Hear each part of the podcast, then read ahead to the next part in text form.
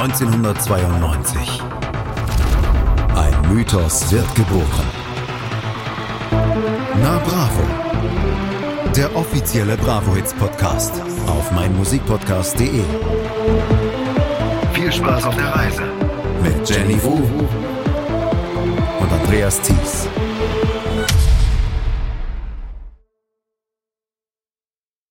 Hi, hier sind The Boys mit Flo, Tiso, Salvatore Kane und Stefan. Als erstes sagen wir Dankeschön für die tolle Unterstützung von euch allen. Und zweitens, The Boys haben nicht geschlafen, denn ab dem 8.9. gibt es unsere neue Single in limitierter Auflage. Kane, ist das nicht die CD in den vier Farben? Genau, Flo, aber vergiss nicht die vier Sprachen. Und jetzt viel Spaß mit den Bravo-Hits. Viel Spaß mit den Bravo-Hits und viel Spaß mit Na Bravo. Herzlich willkommen zur ersten Ausgabe 2022 von Na Bravo, dem offiziellen Bravo-Hits-Podcast. Hallo Jenny. Hallo Andreas. Hui, hui, oder wie er am Ende macht. Wir sind The Boys. Wir sind na bravo, endlich im neuen Jahr angekommen. Endlich im neuen Jahr angekommen. Es war der 29. August 1997, als die Bravo Hits 18 erschienen ist. Und da war unter anderem The Boys drauf. Und die haben auf dieser CD einen speziellen Gruß hinterlassen. Wir haben jetzt nicht abgespielt, was sie dann noch a cappella gesungen haben. Aber es geht um den neuen Song von The Boys und den hören wir nachher auch noch mal. Aber der Begleittext aus dem, aus dem Booklet von den Bravo Hits 18 sagt, The Boys, die fünf Jungs aus Berlin sind die Newcomer dieses Jahres. Bei Festivalauftritten lagen ihnen die Mädchen sofort reihenweise zu Füßen. Auf Bravo Hits 18 sprechen The Boys übrigens einen Gruß für alle Fans. Tolle Idee. Ihre Supersingle gibt es in einer limitierten Serie in vier Sprachen. Englisch, Französisch, Italienisch, Spanisch. In vier unterschiedlichen neonfarbigen CDs. Holt sie euch, solange der Vorrat reicht. Aufgepasst, im Oktober gibt es das erste Album von The Boys. Ich kann The Boys nicht anders aussprechen. es wurde aber auch alles aus The Boys rausgequetscht, was ging. Ja, The Boys haben wir, glaube ich, das erste Mal auf einer unserer Bravo Weihnachts-CDs gehört. Damals hatten sie einen, einen äh, Song auf, ich glaube, auf der Hot and Holy drauf. Und jetzt sind sie, glaube ich, zum ersten Mal hier mit dabei. Und wie gesagt, wir hören nachher noch später, was sie da gemacht haben. Und Adel Tawil gehört ja unter anderem zu The Boys. Und äh, der ist auch auf diesem Cover drauf. Das sind so ach, alle fünf in so in so weißen Anzügen. Zwei davon haben unter diesem Anzug nichts an, also nicht mal so ein Unterhemd, nicht mal so ein Feinripp-Unterhemd. Adel Tawil hat noch so die, die Hände so wie ein Mafia-Boss so, so, so zusammengefaltet und alle fünf gucken wirklich, die haben im Schlafzimmerblick in die Kamera. Das ist schon ziemlich cool. Das ist cool und es war auch die Zeit wahrscheinlich cool und die Girls standen ja total drauf.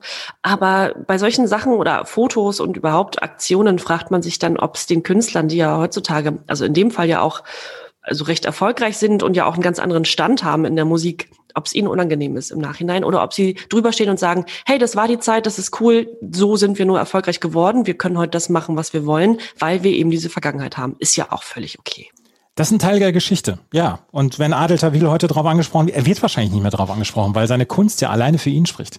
Ja, und wie man die bewerten mag, das können wir dann äh, in den nächsten 200 Folgen besprechen. Genau, das werden wir auch. 29. August 97. In den Messehallen wird die 41. Funkausstellung in Berlin eröffnet. Sie dauert bis zum 7. September. Warst du mal auf der IFA? Nein. Ich auch nicht. War aber früher ein richtig großes Ereignis so mit Thomas Gottschalk Show und, und, und Günther Jauch Show und so. Das war so noch in den 80ern und in den 90ern äh, hat das so langsam dann abgenommen mit der Fernsehpräsenz, aber war immer so eine, so eine Messe, wo ganz viele Leute dabei waren und was wohl wirklich immer ein, ein fester Termin war. Wie gesagt, wir können zu IFA dann leider nichts sagen. Ich habe, ähm, kannst du dich an den Sommer 97 erinnern? Absolut besprechen wir auch später noch, aber das war einer der, ähm, ich bin, ich bin quasi zum Mädchen geworden, zum, also zu einem, zum pubertären Mädchen.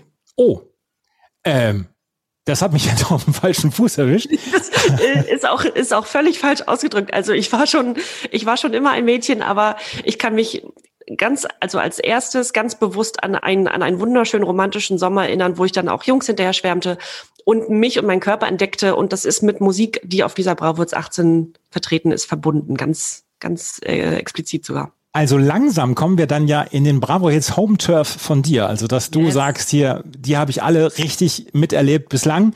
Hat ja immer nur Opa vom Krieg erzählt. Richtig, und also in deinem Fall Andreas. Und wie war's, wie war's denn bei dir im Sommer 97? Sommer 97 war, ich war ja in der Ausbildung damals noch und das war dann das zweite Lehrjahr, der Anfang des zweiten Lehrjahrs. Und ich habe dann nochmal nachgeguckt, was denn so im Sommer 97 so für Schlagzeilen waren. Und ähm, da war zum Beispiel das Oder-Hochwasser im Juni. Es gab einen sehr schönen Artikel in der SZ, den können wir auch nochmal verlinken in den Show Notes. Es gab einen schönen Artikel in der SZ über das Sommerloch 1997, dass äh, das Oder-Hochwasser kam Ende Juni. Das war nichts Schönes, äh, beziehungsweise Anfang Juli war das. Und dann im August gab es dann noch, oder Anfang August ist dann Lady Diana verstorben, als sie bei einem Autounfall ums Leben gekommen ist. Sie war damals oder der Fahrer oder sie wollten vor Paparazzi fliehen und ähm, sie ist dann, Fahrer hat sich dann, ja, versteuert und der Wagen ist vor eine Leitplanke geknallt oder vor eine Mauer. Und dann ist sie verstorben. Und dann hat Elton John damals Candle in the Wind gesungen. Candle in the Wind ist nämlich hier nicht drauf auf der Bravo Hits 18. Was ich 1997 gemacht habe, ich habe zum ersten Mal auf einem 30. Geburtstag den DJ gemacht. Und da hast du bestimmt den einen oder anderen Hit von dieser CD gespielt. Oder? Das ist, die Bravo Hits 18 ist die erste CD, die ich mir damals selber gekauft habe. Ja, gut. Siehst du, so geht's los. Und das, äh, das können wir ja auch schon mal verraten. Da sind ordentlich Hits bei und auch richtig, also Sachen, die man heute noch hört und sagen kann, fand ich gut, finde ich immer noch gut, oder? Ja, und dann auch so ein bisschen, naja, man, man hat so ein bisschen was wiederentdeckt dann auch. Und wiederentdeckt ist ja auch dann so ein Thema, was sich hier durch die Bravo-Hits dann so durchgezogen hat. Wir haben jetzt genau ein Jahr Bravo-Hits und nah Bravo hinter uns. Wenn ich das so wie in einem Workshop äh, sagen würde, Jenny, was sind deine Learnings aus dem letzten Jahr? naja, da ich ja nun sehr klein war, also als wir begannen im Jahr 1992, da war ja noch nicht so viel los bei mir. Äh, aber jetzt äh, so im letzten Jahr, also vor allem bei den Bravos aus dem Jahr 96 und den Best-ofs, da hat man doch schon wieder den einen oder anderen Song wiederentdeckt, für sich wiederentdeckt. Und ich muss gestehen, dass ich zwei Songs, ich kann auch sagen welche, jetzt wieder höre und auch immer noch höre. Hast Dann, du da auch welche? Ich habe einen Song, den ich wirklich komplett wieder entdeckt habe und dann heute noch regelmäßig höre. Ähm, aber ich bin sehr gespannt jetzt auf, auf deine beiden äh, Songs, die du genannt hast oder nennst. Urban Cookie Collective mit The Key zum Beispiel. Ja. ja. ja. Ähm, also habe ich auch andere Leute schon mit angesteckt, finde ich fantastisch. Höre ich auch gerne noch. Ist überhaupt meine Wiederentdeckung aus dem letzten Jahr. Und äh, Kann man dann von Duran Duran. Kann man dann war sehr, sehr früh, ne? Das ja. war Bravo jetzt vier oder fünf oder so.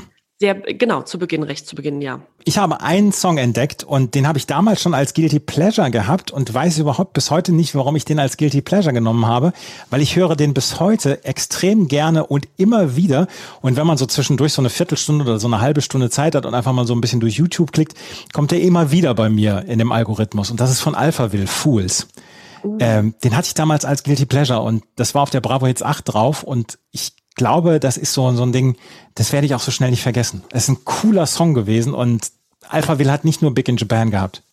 Überhaupt nicht. Und das ist ja auch das Schöne. Wir hatten ja auch öfter mal den Fall, dass wir Bands vertreten hatten, die wir kennen, die einem, die einem also absolut bekannt sind, aber mit Songs, die man vielleicht so gar nicht mehr auf dem Schirm hatte, weil das vielleicht die Debütsingles waren und noch gar nicht so erfolgreich oder die Nachfolgesingles von sehr großen Hits, die die Bravo dann aufschnappte, weil eben die Debütsingle so erfolgreich war und dann hatte man eben auch ein paar Unbekannte bei, die trotzdem gut waren.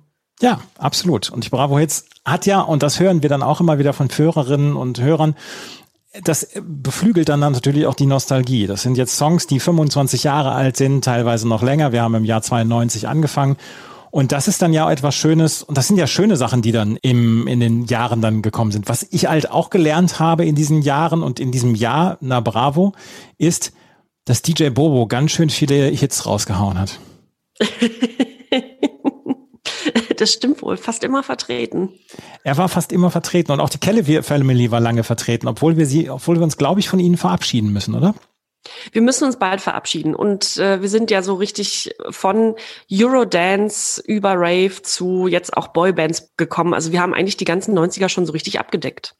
Das können wir auch mal sagen. Es ist wirklich, man kann es wirklich so ein bisschen in Phasen einteilen. Wir haben sehr früh den Eurodance gehabt. Dann sind wir rübergegangen zu dem Rave, was du gesagt hast, also Rave, Techno etc. Wir sind jetzt gerade dann auch in dieser großen Phase der Love Parade gewesen. Wir haben jetzt die ganzen Boybands und ich bin sehr gespannt, was uns noch so für Trends erwarten, die wir vielleicht dann über so drei, vier, fünf Bravo-Hits dann abgedeckt haben. Und ähm, das ist eigentlich ganz spannend. Aber ich gebe auch offen zu, Eurodance hatte ich mir zwischendurch etwas überhört. Ja, gab es einige Ausgaben, wo wir so ein paar Lieder geskippt haben, äh, einfach aus gesundheitlichen Gründen. das, das war es uns dann doch nicht wert. Da muss man jetzt nicht alles ausschlachten, aber äh, ich glaube, wir haben das trotzdem ganz gut abdecken können. Hast du denn so ein paar Songs oder ein, zwei Sachen, die du vermisst hast in dem, in dem letzten Jahr? Ja, da sind so ein paar Sachen dabei und da frage ich mich dann auch, war das dann auch vielleicht ein bisschen Konzept? Wir müssen mal mit, irgendwann mit jemandem sprechen, der für die Zusammenstellung dieser Bravo-Hits verantwortlich war. Aber diese ganze Britpop-Phase zum Beispiel, die hat mir so ein bisschen gefehlt. Wir haben Oasis heute drauf, aber das war schon, ja, das war schon so nach Wonderwall und nach dem uh, What's the Story Morning Glory. Das hat mir so ein bisschen gefehlt und was mir auch so ein bisschen gefehlt hat und wo ich dann auch denke, ja, vielleicht war das damals für die Bravo-Hits Hörerschaft nicht unbedingt das Richtige, solche Bands wie zum Beispiel Nirvana, die ja Mitte der 90er dann noch immer sehr groß waren. 94 kam zum Beispiel das Album von, äh, das Unplugged-Album von Nirvana raus, noch nach dem Tod von Kurt Cobain und da zum Beispiel war nichts auf den Bravo-Hits drauf. Also so ein bisschen die härteren Indie-Sachen und dann auch so eine Sachen, was ich vorher äh, dann gesagt habe. Also das, das hat mir vielleicht so ein bisschen gefehlt. Hat dir was gefehlt? Ja, das stimmt. Äh, Nirvana fanden ja in der Bravo sehr, sehr groß statt. Genau. Da kann ich mir eigentlich nur erklären, dass es vielleicht mit den, mit den Rechten der, genau. mhm der Plattenfirma zu tun hatte. Aber ja, ähm, ich habe also sowas wie, was in den USA zum Beispiel sehr groß war, Tony Braxton oder so. Unbreak My Heart war ja auch in den deutschen Charts auf Platz 2 1996, war jetzt noch nicht dabei. Tony Braxton mit einigen Hits, international auch, aber nicht auf der Bravo jetzt vertreten. Oder sowas wie Björk, uh, It's Also Quiet, auch 96, Hyper Ballad, mein, mhm. der absolute Übersong von Björk, auch aus 96, war auch nicht auf der Bravo jetzt vertreten. Und mein absolutes Guilty Pleasure, Hansen, die, die drei Brüder Brüder, die Band Hansen.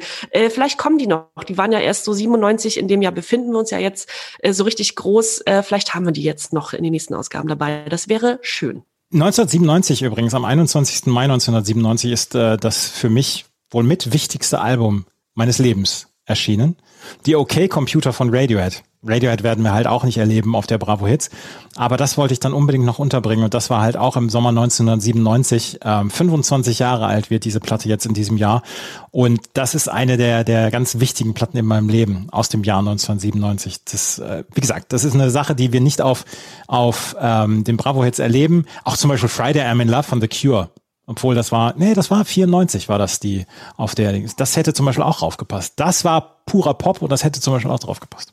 The Cure hätte sehr gut draufgepasst. Aber gut, wir können nicht alles haben. Wir, wir arbeiten mit dem, was wir hier haben und das ist ja auch eine ganze Menge. Genau.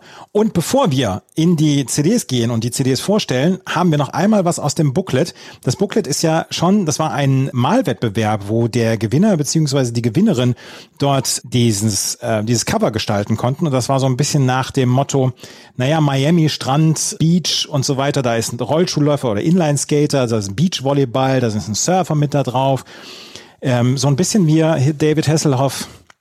Wie heißt die Serie? Baywatch. Baywatch, genau.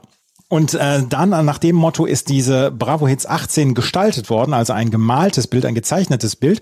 Und da hat sich die Bravo Hits oder haben sich Bravo Hits gedacht, da wollen wir für das nächste Cover, wollen wir auch mal wieder was möglich machen. Und da gab es eine Mitmachaktion. Schickt uns eure witzigsten Fotos aus dem Passbildautomaten. Alles ist erlaubt. Fratzen ziehen, verwackeln, verkleiden, alleine, mit der besten Freundin, dem schlimmsten Feind oder mit der ganzen Clique. Hauptsache es ist ein Passfoto.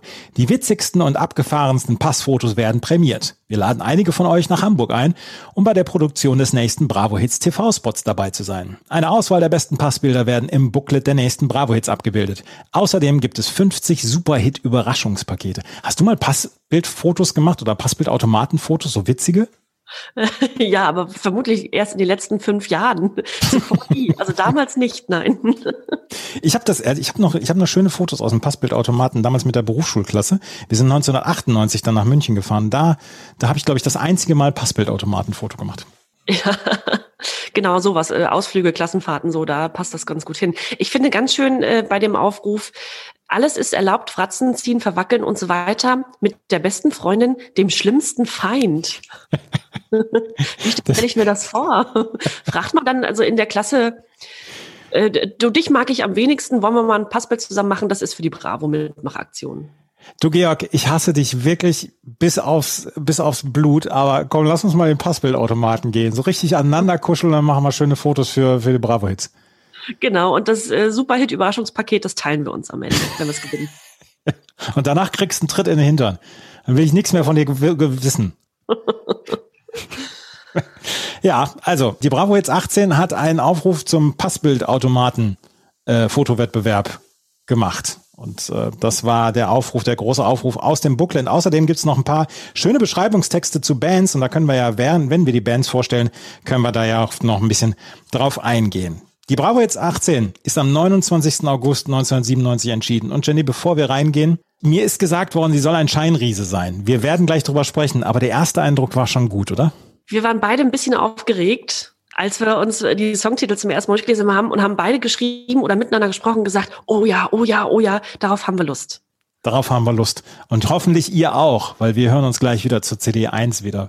Von Na Bravo zu den Bravo Hits 18 hier auf meinmusikpodcast.de. Schatz, ich bin neu verliebt. Was? Da drüben. Das ist er. Aber das ist ein Auto. Ja, eben. Mit ihm habe ich alles richtig gemacht. Wunschauto einfach kaufen, verkaufen oder leasen. Bei Autoscout24. Alles richtig gemacht. Man nimmt sich, was man will. Dann wilde Gerüchte entstanden. Fast nichts davon stimmt. Tatort. Sport. Wenn Sporthelden zu Tätern oder Opfern werden, ermittelt Malte Asmus auf meinsportpodcast.de. Folge dem True Crime Podcast, denn manchmal ist Sport tatsächlich Mord. Nicht nur für Sportfans. Die Bravo Hits 18 am 29. August 97 erschienen und Jenny und ich sprechen vorher immer ab, wer welche CD vorstellt. Jenny hat sofort gesagt, ich nehme CD 1. Jenny, du hast das Wort. Bevor wir beginnen, können wir schon mal sagen, wie sich das so ungefähr aufteilt. Auf der CD 1 ist es ein bisschen aktiver, tanzlastiger, elektronischer und die CD 2 wird dann rockiger. Passt ja. das ungefähr? Ja, also ich möchte, ich möchte den Dancefloor bei CD 1 nicht verlassen. So. So. Und ich fände es eine Frechheit, wenn wir in den ersten Titel der CD1 nicht sofort schon reinhören würden. Es wäre ein Sakrileg.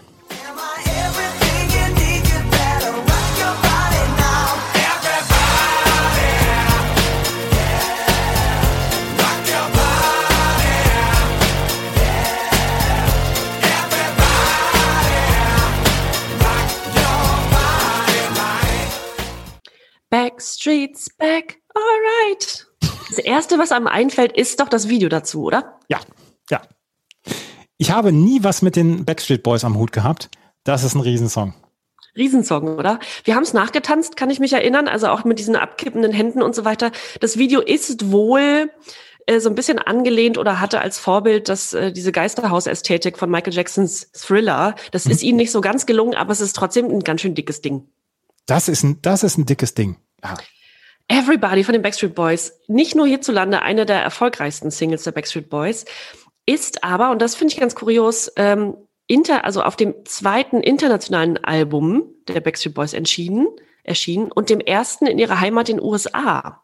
Denn die waren schon also im europäischen Raum sehr viel erfolgreicher als dann äh, als sie dann in den USA hinterherzogen. Und der Präsident des Plattenlabels Labels Jive Records, äh, unter dem sie damals standen, äh, fand es recht ungewöhnlich, die erste Single in den USA dann äh, Backstreet's Back zu nennen vom Album, vom gleichnamigen Album Backstreet's Back, was also auch das erste in den USA war, weil sich das anhört, als hätte es die schon gegeben. Und die fanden ja vorher überhaupt nicht in den USA statt. Mhm. Aber äh, weil sich dieser Song also international wild verkaufte und es auch schon über eine Million Einheiten gab und produziert wurden, hat man ihn dann genommen und der erreicht dann auch Platz vier der US Billboard Charts, Charts und erhielt Platin mit dann 2,5 Millionen verkauften Singles in den USA. Wahnsinn. In sieben Ländern auf Platz zwei, unter anderem Deutschland, der Schweiz, Dänemark, Costa Rica und so weiter und Platz eins in Ungarn, Rumänien und Spanien, Platz drei in den Singles in Großbritannien, also riesig. Es ist aber doch eine amerikanische Band, ne? Ja, Ich bin, ich, ich finde es erstaunlich, dass diese Band erst in Europa stattgefunden hat und erst dann den Weg rüber in die USA geschafft hat. Natürlich haben wir immer mal wieder äh, Bands gehabt, wie zum Beispiel die Spice Girls, haben wir auch schon drüber gesprochen, dass die unbedingt auf dem amerikanischen Markt landen wollten, aber es nicht so richtig geschafft haben erst und das dann hinterher geschafft haben. Das waren aber britisch, das war eine britische zusammengestellte Band. Dass eine amerikanische Band erst in Europa äh, an den Start geht und erst in Europa Erfolg hat und erst dann aber auch doch in den USA richtig großen Erfolg hat, das finde ich erstaunlich. Das ist so rum selten passiert, aber das war bei den Boybands tatsächlich der Fall. In Sync hatten ja auch, also nicht zuerst, aber dann noch den größeren Erfolg erstmals in Europa. Und bei den Backstreet Boys war es so, dass sie, dass sich ja dann später erst Manager um die um die äh, rissen, als sie dann in den USA groß war. Und da gab es ja diesen diesen ähm, dieser Lou Pearlman, glaube ich, der sich dann der Band annahm und die dann nochmal richtig, richtig groß machte. Aber Everybody war dann auch wirklich die erste große Single in ihrer Heimat, in den USA. Riesenhit. Riesenhit, Backstreet Boys mit Everybody. Ähm, tanzen wir gerne nochmal auf TikTok für euch nach. wir werden euch nur nicht sagen, wo auf TikTok. Betonung liegt auch auf gerne. Titel 2 der CD1 äh, sind bereits vertreten gewesen bei uns. C-Block mit Summertime, diesmal äh, der Nachfolger von So Strong Out, Out, was wir schon hatten. Summertime hat es auf Platz 19 geschafft, war also ein bisschen weniger erfolgreich als die zwei Vorgängerhits. Auf der 3 haben wir Tic-Tac-Toe. Äh, hatten wir auch schon zu Gast bei uns mit Mr. Wichtig. Ich möchte kurz aus dem Text vorlesen. Er sagt jetzt, sei doch mal still, das war doch nur ein Spiel. So wie du mich anschaust, haben wir ja wohl das gleiche Ziel. Ich denke, wir sollten den Strand so langsam mal verlassen. Ich werde dir was zeigen, da wirst du oh oh erblassen. Ja, worum geht's da wohl? Weiß ich nicht, um, um eine CD-Sammlung? Um eine CD-Sammlung. Es geht wohl um äh, Männer oder einen speziellen Mann in dem Fall, der äh, den Mund ein bisschen zu voll nimmt und dann am Ende also nicht umsetzen kann, was er da so versprochen hat. Äh, ich glaube, da geht's um um was Körperliches. Äh, auf hitparade.ch, dem Bewertungsportal, fühlten sich doch einige Männer davon angesprochen. das will ich jetzt nicht weiter vorlesen, aber andere kommentierten, unter anderem mit einem Stern von sechs. Dieser auf fünf Minuten gestreckte Computerschrott ist nur noch peinlich. Damals waren Tic-Tac-Toe bereits auf dem absteigenden Ast. Wirklich viel Innovatives war da nicht mehr drin. Ich kann mich erinnern, dass ich den Song gar nicht so schlimm fand damals. Natürlich ist das jetzt nichts gewesen, wo ich gesagt habe, ja, das, das lege ich mir in den CD-Player oder so. Aber ich empfand das damals als nicht so schlimm. Und eigentlich, die Message dieses, dieses Songs ist ja gar nicht so schlecht, oder? Das stimmt. Und wir sprachen ja auch schon darüber, dass Diktator, also dass solche Bands, die man heute vielleicht, äh, wo man so ein bisschen müde lächelt und sagt, na ja, das hat ja früher nicht die Kinder erzogen oder die, die, oder das Dr. Sommer-Team oder die Elternaufklärung ja. ersetzt. Aber vielleicht spielte das schon eine Rolle. Und sowas, es bleibt halt hängen. Und bei, ach, weiß ich nicht, jungen Mädels oder auch Jungs, dann, da denkt man sich auch schön mit dem Thema auseinandergesetzt. Ja, kenne ich so eine Situation oder würde mhm. ich genauso reagieren. Also irgendwie relatable, wie man sagt. Äh, das kann schon sein. Und so wie du gerade sagtest, so schlimm fandst du den gar nicht ein User auf, auf äh, hitparade.ch hatte wohl zuerst mal kommentiert, zum Glück ihr letzter großer Wurf. Und dann, das war 2004 und 2021 nochmal ein Update gegeben und geschrieben, jetzt gefällt es mir aber doch ganz gut. Das war ich, der die Kommentare geschrieben hat. das war Andreas Thies, A.T. Ja, du hättest drauf kommen können. Mr. Wichtig, aber immerhin Gold in Deutschland geholt, Platz 6, 17 Wochen in den deutschen Charts. Platz 6 in Österreich und Platz 10 in der Schweiz, also relativ erfolgreich. Auch relativ erfolgreich auf der 4 Ricky Martin mit Maria. Ricky Martin, gerade 50 Jahre alt geworden am 24. Dezember. Sieht einfach immer noch aus wie damals, als eben dieser Sommer halt rauskam. Ich habe mir jetzt nochmal alte Videos angeguckt, alte Bilder und neue Videos. Exakt derselbe Mensch, der ist einfach nicht gealtert. Der ist, ich wollte auch sagen, der ist relativ gnädig gealtert, ne? Ja, schon, ja.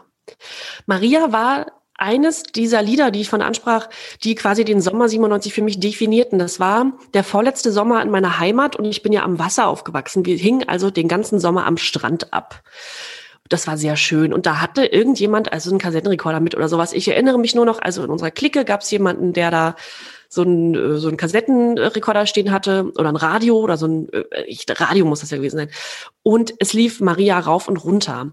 Und wir sind immer mit dem Fahrrad zur Schule gefahren morgens. Und ich weiß, dass wir das Lied nachgesungen haben. Dass wir lautstark Hände, also wie sagt man denn, handfrei Fahrrad gefahren sind. Ja. Freihändig. Äh, freihändig, handfrei. Damals hieß das noch handfrei. Freihändig gefahren sind und un, dos, tres und dieses Lied gesungen haben, ja. mitgesungen und versucht haben, das mitzusingen. Das ist ja schon 95, im November 95 erschienen und in zwei Versionen aufgenommen worden. Einmal ganz auf Spanisch und dann mhm. nochmal auf Spanglish, also halb Spanisch, halb Englisch, um das vielleicht nochmal international ein bisschen populärer zu machen. Und in den US-Charts zum Beispiel fand der Song anfangs überhaupt noch gar nicht statt. Also Platz 88, ja, aber das war ja nichts. Aber Ricky Martin als Künstler war eigentlich erst so ab 1999, also zwei Jahre später mit Livin La Vida Loca so richtig angekommen in den USA. Davor hatte er, kann sich erinnern, WM zwei, äh, 1998 in Frankreich hat er den Titelsong ja. zur Fußball-WM beigesteuert mit Copa de la Vida. Also 97 die neu auferlegte Version von Maria, 98 Copa de la Vida zur Fußball-WM und dann 99 Live in la Vida Loca, der ganz, ganz große Durchbruch. Das ist, sind ungefähr die Anfänge von Ricky Martin, der ja eigentlich auch früher Soap-Darsteller war, also Telenovela-Darsteller und sich so ein bisschen als Schauspieler und Sänger Namen machte. Aber der ist ja, also das ist ja kometenhaft durch die Decke gegangen, dann damals. Für ihn seine Karriere. Absolut. Ja. Ja. Also Maria in Deutschland wahnsinnig erfolgreich. Platz drei und Gold. Ebenfalls Gold und Platz drei in der Schweiz, Platz vier in Österreich, in Großbritannien auf der sechs, Spanien auf der, elf. Also in Europa ein Riesenhit. Aber Jenny, einmal noch gerade zurück zu deinem Sommer am Wasser. Das sind ja. ja, das ist ja der Stoff, aus dem dann die ganzen Coming-of-Age-Romane geschrieben werden, ne? Richtig. Also die, alles, was dazu gehört sich unwohl fühlen im Bikini oder so, äh, es ist Sommer, es ist warm, dann dieses Klickengefüge, mit wem bin ich jetzt eigentlich befreundet, ist das meine Freundin, gehört die zum Freundeskreis, ne, fühle ich mich überhaupt wohl. Und dann gab es also einen Jungen äh, bei uns im Ort, den alle total toll fanden. Und wenn der aus dem Wasser stieg mit seinen nassen Haaren und Maria im Hintergrund lief, das war was. Lass uns das nicht vertiefen. Nein, lieber nicht. Sonst fange ich an zu schwer. Es war ein schöner Sommer. Es war ein sehr schöner Sommer. Und an, wie gesagt, Ricky Martin mit Maria erinnert ich mich noch sehr genau. Und auch an einen anderen Song, den du nachher vorstellen wirst auf der CD2. Ja, es wäre ja, es wäre ja schade, wenn wir den Song vielleicht nachher nicht nochmal hören würden. Naja, kommen wir. Kommen wir vielleicht noch drauf. Ach, Andreas. Ich bin leicht zu durchschauen heute, aber das, da kommen wir später zu. Den nächsten Titel hören wir auch noch mal rein, weil der so erfolgreich war und äh, einem der Titel erstmal gar nicht so richtig bekannt vorkommt, bis man ihn wieder gehört hat.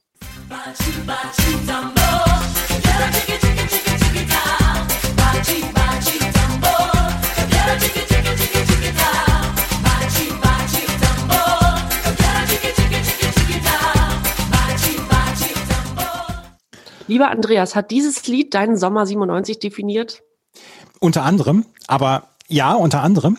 Das ist, was ich vorhin erzählt habe, dass ich da ähm, zum ersten Mal auf den 30. Geburtstag aufgelegt hast, habe. Damit kriegst du jeden 40. Geburtstag noch heute komplett zur Eskalation. da schüttelt sich alles, oder? Der ganze alles. Körper schüttelt mit. Genau. Ja. Es ist wirklich so. Wahnsinn. Ein unheimlich erfolgreiches Lied. Unheimlich. Chili featuring Carapicho. Carapicho, eine brasilianische Band, kommen wir gleich zu, mit Tick, Tick, Tack. Ein wahnsinns erfolgreicher Song. In Frankreich nämlich mit Diamant ausgezeichnet. 750.000 Plattenverkäufe. Gold in Deutschland, Österreich und Norwegen. Wahnsinn. Diamantverkäufe damals wohl schon ab 750.000 Einheiten, heute glaube ich ab einer Million. Aber das ist schon eine Hausnummer. Es gibt zwei Versionen dieses, dieses Liedes. Eine der Band Carapicho aus 1996, also ein Jahr zuvor. Äh, das ist die Version, die in Frankreich so einschlug und auch erstmals nur dort bekannt war. Und ein Jahr später die Remix-Version, die wir hier auf der Bravo Hits vertreten haben, featuring Chili, produziert von Frank Farian, auch ein etwas älterer Bekannter von uns, mhm. die dann in allen anderen Ländern Europas einschlug, diese Version. Und äh, Carapicho ist eine brasilianische Band aus dem Amazonasgebiet, die eigentlich so Folk, folkloristische Musik gemacht hat für die Zeit dort und vor Ort auch nur er und lokal bekannt war. Und die wurden von dem französischen Sänger Patrick Bruel entdeckt und dann für den französischen Markt neu produziert. Das war also 96 und schon sehr, sehr erfolgreich. Und 97 dann eben nochmal Frank Farian, der diese Remix-Version featuring Chili produzierte und die war dann in ganz Europa nochmal sehr, sehr erfolgreich. Ich hatte Band und Song vergessen und ähm, da hat es mich natürlich, da ist mir wieder Schlag getroffen. Oder? Also genau, wenn man das so liest, tick, tick, tack, naja, weiß man nicht. Und sofort ist es da, nach einer Sekunde. Ja, sofort wieder. Carapicho haben bis 2004 noch Platten produziert, äh, hauptsächlich dann in der Heimat Brasilien. Aber der äh, Sänger und Kopf der Band Cezinho Correa starb leider äh, tragischerweise letztes Jahr an Covid. Ach Mensch. Ja, auch äh, solche Geschichten gibt's, ja. Carapicho featuring Chili mit Tick, Tick, Tack. Wahnsinn. Auf der 6 haben wir Garcia mit Bamboleo. Und zu Bamboleo hast du mir Folgendes geschrieben. Geil, höre gerade Garcia mit Bamboleo und reiße mir die Klamotten vom Leib. Möchtest du dich dazu äußern? Da möchte ich mich eigentlich nicht so richtig zu äußern. Es, es fing ja schon an mit Tick, Tick, Tack, dass ich da, dass da schon die ersten Hemdknöpfe auf waren und dann bei Bamboleo habe ich dann gedacht, ja gut, jetzt. Ne? Wie gesagt, auch das bietet noch, das bietet noch Eskalationspotenzial für den 40. Geburtstag auch heute noch. Geht auch immer noch, das stimmt. Geht auch immer noch. Äh, Garcia, ja. Hatten wir auch schon mal bei uns, deutsches Latin Dance Projekt. Und ähm, genau, diese Nummer hier, Bamboleo, ist in Deutschland auf Platz 14, geschossen in der Schweiz sogar auf Platz 8. Auf der 7 haben wir auch alte Bekannte. Also da Mr. President mit Jojo Action, auch schon häufig vertreten gewesen, auch wunderbar auf der äh, Christmas-Ausgabe. Ja, genau kurz mal zum Text, ich möchte vorlesen. Jojo Action Satisfaction Candy Apple Tree. Jojo Action Satisfaction Jojo Honeybee. Listen Jojo Action Gimme Satisfaction Jojo C'est Das sind die deepen Lyrics. Das sind die deepen Lyrics, aber Hättest du es gewusst? Die zweiterfolgreichste Single nach Coco Jumbo. Das hätte ich gewusst, beziehungsweise ich hätte es geahnt, dass das der zweitbeste oder zweiterfolgreichste Song von ja, Mr. President. Mr. President. Ja. Entschuldigung, da. Ja, äh, Jojo Action, genau. Als ich es las, habe ich auch gedacht, ja, war ein, war ein Überhit. Aber wenn man es dann nochmal hört, es ist total langweilig. ja, da geht, also andere Songs von denen gehen ja komplett, äh, gehen ja komplett wie eine Rakete hoch, aber der ja gar nicht. Platz vier und Gold in Deutschland. Gold. Dieses Lied. Platz drei in Österreich und fünf in der Schweiz. Es war der Sommer 97, Jenny. Ja, aber Mr. President konnten auch ohnehin dann schon machen, was sie wollten. Zu dem Zeitpunkt auf jeden Fall, ja. Ja, ja, auf der Acht haben wir eine Band, die eigentlich unter ihrer Abkürzung besser bekannt ist. Die Light Funky Ones, kurz LFO, mit Sex You Up the Way You Like It. LFO war eine äh, auch US-amerikanische ja, Boyband, bestehend aus drei Mitgliedern, die eigentlich auch nur zwischen 98 und 2001 erfolgreich war. Danach gab es dann mehrere Trennungen und Wiederbelebungsversuche, wie das so oft der Fall ist, aber ohne bleibenden Erfolg. Was faszinierend ist, The Way You Like It, dieser Titel hier, ist mit keiner einzigen Chartposition gelistet. Nirgends. Es gab auch noch kein Album zu dieser Zeit. Also das war, ein, das war quasi ein Geisterhit. Also das Debütalbum von LFO erschien erst ein Jahr später. Es gibt aber ein Musikvideo zu diesem Lied hier, zu The Way You mhm. Like It. Und das erinnert zusammen mit dem Song sehr an eine Mischung aus Backstreet Boys und East 17. Also es ist, ja, es ist Schema F. Von wem war denn nochmal damals dieser Song I Wanna Sex You Up? I wanna sex you up. Wer war denn das? Das werde ich googeln, während du weitermachst. Das, äh, ja, das möchte ich jetzt noch wissen. Ja, also wieso und warum dieses Lied dann überhaupt es über den großen Teich geschafft hat und auf diese Bravo-Hits, ist mir ein bisschen Rätsel. Vielleicht hat die Plattenfirma den rübergeschoben und gehofft, dass die Jungs in Europa was reißen. Aber wie gesagt, kurzer internationaler Erfolg stellte sich dann erst so ein bisschen ab 1999 ein, aber dann eben auch nur bis 2001. Color Me Bad hieß die Band. I Wanna Sex You Up von 1991. Das war noch vor dem Bravo-Hits. Color Me Bad. War das ein One-Hit-Wonder? Ein bisschen, oder? Ja, war's. Wahnsinn. Ja, LFO. Ich dachte eigentlich, als ich LFO las, ja, kennt man doch. Nee, kennt man nicht. LFO war nicht so richtig. Es war eine dieser vielen, vielen Boybands und Sex You Up the Way You Like It war, wie gesagt, überhaupt nicht in den Charts zu finden. Auf der neuen haben wir ein Stück, in das wir reinhören, und zwar Tu Ivisa mit Oh La La La.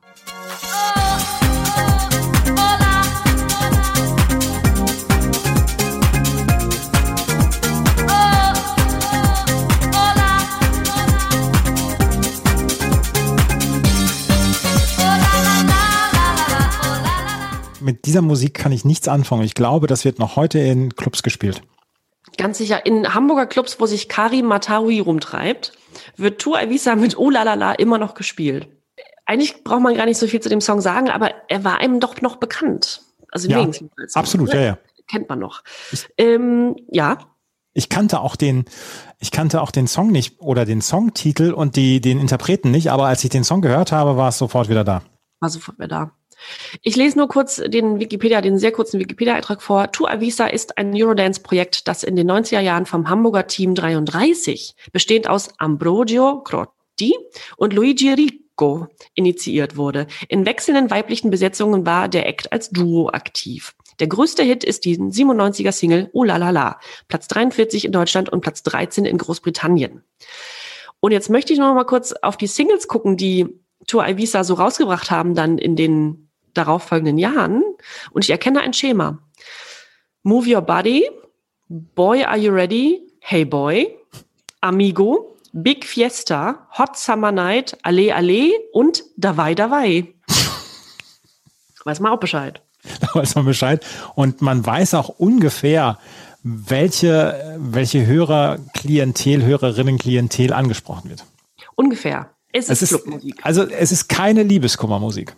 Es ist kein Liebes, nein. Es ist auch nichts Tiefschürfendes, es ist Clubmusik. So. Ja, auf der 10 haben wir Bellini mit Karneval und auf hitparade.ch schreibt der User Nagel, sehr treffend, relativ müder Nachfolger von Samba de Janeiro und das brauchen wir nicht weiter zu kommentieren. Genau, hört sich genauso gleich an. Hört sich exakt so an. Auf der 11 haben wir Plastic Voice in Klammern Ex Plastic Noise mit Los Niños del Parque. Und Plastic Voice ist ein Hausprojekt von Gerd Hilgemann und Marc Albrecht, der uns besser bekannt ist als Marc O. Ähm, es gibt nämlich ein Video, ich habe mir gedacht, Plastic Voice noch nie gehört, mir das Video angeschaut und dann sieht man also ein sehr bekanntes Gesicht ähm, mit einem sehr signifikanten Bart, der irgendwas auf Spanisch reinplappert. Und dachte ich, der sieht aus wie Mark O, kann doch gar nicht sein. zack, zack, gegoogelt, es ist Mark O. Es ist also ein Hausprojekt von Mark O und Gerd Hilgemann. Los Niños del Parque erreichte Platz 44 in Deutschland und 26 in Österreich und blieb dann auch die einzige in den Charts gelistete Single dieses Projekts. Auf der 12 haben wir Dr. Motte und Westbam mit Sunshine. Und das ist dann schon also das war ja der Titeltrack zur Love Parade 1997 mhm. und das war dann schon doch eine andere Nummer als so Mark O und so weiter. Das war dann die große, große Zeit der Love Parade schon. 97 war das Ding überragend groß. Und ähm, Westbam ja übrigens der einzige DJ, der auf allen Love Parades von 1989 bis 2008 aufgelegt hat. Mhm. Auf allen. Und Dr. Motte, ebenfalls DJ und Produzent und eben Gründer und Veranstalter der Love Parade. Äh, übrigens beides meine Nachbarn. und Klar. mal wieder Kneipentalk mit Wu. Den einen mögen wir hier, der andere hat sich mit ähm, verfassungsfeindlichen Äußerungen und ekelhaftem Verhalten disqualifiziert. Darauf möchte ich nicht weiter eingehen, aber Dr. Motte, Motte ist also umstritten. Westbam äh, nach wie vor sehr aktiv. Ja, ein Riesenhit. Ich kann mich erinnern, dass ich, und das gehört auch zu meinem Sommer 97 und zum, ich sage es mal, Erwachsenwerden in Anführungszeichen. Ich habe vor dem großen Spiegel, Schlafzimmerspiegel meiner Eltern getanzt mit Zunge raus und wollte unbedingt ein Zungenpiercing haben. Durfte ich natürlich nicht mit elf und habe mir dann so einen Stecker auf die Zunge gelegt, der aussieht wie ein Zungenpiercing und also zu Sunshine sehr aktiv getanzt vom Spiegel mit Zunge rausgestreckt. Habe ich glaube ich schon mal erzählt, weiß ich nicht, aber das ist wirklich Sunshine. Dazu habe ich ewig, ewig getanzt vorm Spiegel. Obligatorische Frage, die ich jedes Mal stelle, wenn wir über die Love Parade sprechen. Du warst nie da, ne? Ich war nie auf der Love Parade. Nein. Nee, nein. Habe ich leider hab nie den Weg dahin gefunden. Alles klar. Das, das, wollte ich nur wissen. Schade eigentlich, ja. War auch viel zu jung damals, war das ja, ja. Du, hätte ich ja nicht machen können. Nein, nein. Nee. Platz 5 in Deutschland, Platz 10 in der Schweiz. Sunshine von Dr. Motto und Westbam, ein Wahnsinnshit. Wir bleiben in Berlin Tiergarten auf der Love Parade und hören in die nächsten Rave-Klassiker mal rein.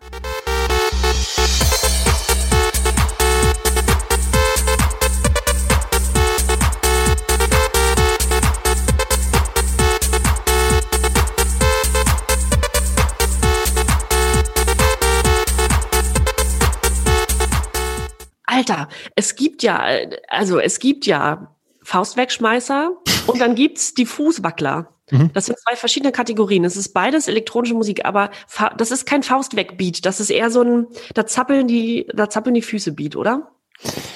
Ich glaube auch, dass das nicht für für Techno-Noobs ist. Techno-Noobs machen Faustwegschmeißer. Ich bin ein Techno-Noob, ich würde die Faust wegschmeißen. Das ist dann eher für, ich glaube, erfahrene Rave-Gänger, erfahrene Love Parade-Gänger und die ja. sind dann eher auch entspannt beim Tanzen zu diesem Song, oder? Könnte ich mir vorstellen, ja. Ich fühle nichts. Entschuldigung. Ich, ja, gut. Nein, wie gesagt, das ist also immer noch großes Thema Love Parade, da fühle ich ein bisschen was. Es ist Dahul mit Meet Her at the Love Parade, wie also der Name schon sagt. Ich glaube aber, dass Dahul, DJ Hooligan, gar nicht 97 zu diesem Song, also auf der Love Parade, aufgelegt hat, sondern erst ab 98. Der fand da noch nicht so richtig statt. Ja. Wir wissen auch immer noch nicht, ob Frank Tomicek, aka DJ Hooligan, in äh, gewalttätige Ausschreitungen involviert gewesen war bei der Fußball-WM 98. Darüber sprachen wir schon mal. Also ja, das ist auch immer noch offen, er bestreitet es ja. Es ist also der endgültige Sprung zum Rave für Dahul.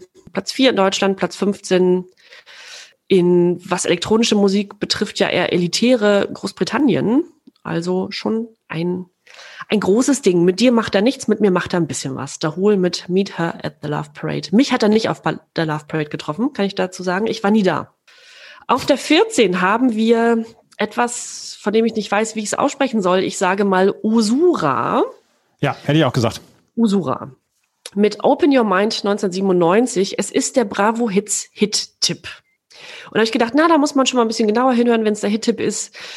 Ja gut, also es ist ein elektronisches Musikprojekt aus Italien und hatte mit Open Your Mind die erfolgreichste Single, das kann man schon mal sagen, beziehungsweise gleich zweimal, denn Open Your Mind wurde schon einmal 1993 veröffentlicht und dann noch einmal als DJ Quicksilver Mix 1997 und den hören wir hier. Open Your Mind ist übrigens mit einem Sample von Simple Minds New Gold Dream versehen, aber das nur am Rande. Die Ursprungsversion aus 1993 war die international erfolgreichere Nummer eins in den europäischen Dance Charts immerhin, in Deutschland auf der acht. Und die Remix-Version hier aus 97 war zwar wieder ein Verkaufsschlager in Großbritannien zum Beispiel, Platz drei in den Dance-Charts, aber in Deutschland zum Beispiel nur auf Platz 64. Ich möchte nur kurz einmal den Text vorlesen. Open your mind, open your mind, open your mind, open your mind. Oh, oh, oh, oh, oh, oh, oh, oh. Das geht die ganze Zeit so. Und laut Wikipedia sind, das muss man sich auch mal kurz auf der Zunge zergehen lassen, die Anzahl der Songwriter aufgelistet in diesem Lied. Und es sind neun. ja. Kann ja. man nachlesen. Kann man nach es sind neun, neun äh, vorrangig italienische Songwriter für einen Song, der aus vier Wörtern besteht. Insgesamt aus vier Wörtern. Das, das ist wie früher, wenn man so ein Fünf-Minuten-Referat mit drei Klassenkameraden gemacht hat und der Lehrer dann gefragt hat, und wie viele Kalorien habt ihr dafür verbraucht? Ja, exakt. Ja, open your mind. Naja, auf der 15, alte Freunde dieses Musikpodcasts, Brooklyn Bounce mit Take a Ride. Auf der 16 ein Titel, in dem wir mal wieder reinhören können, nämlich DJ Sammy featuring Charisma mit Prince of Love.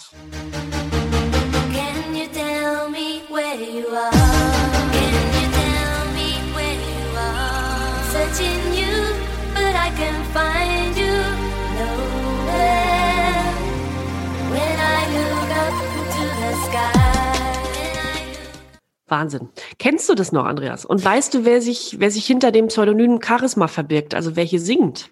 Nein, das weiß ich nicht. Das ist Luna. Ach. Das ist Luna und DJ Sammy.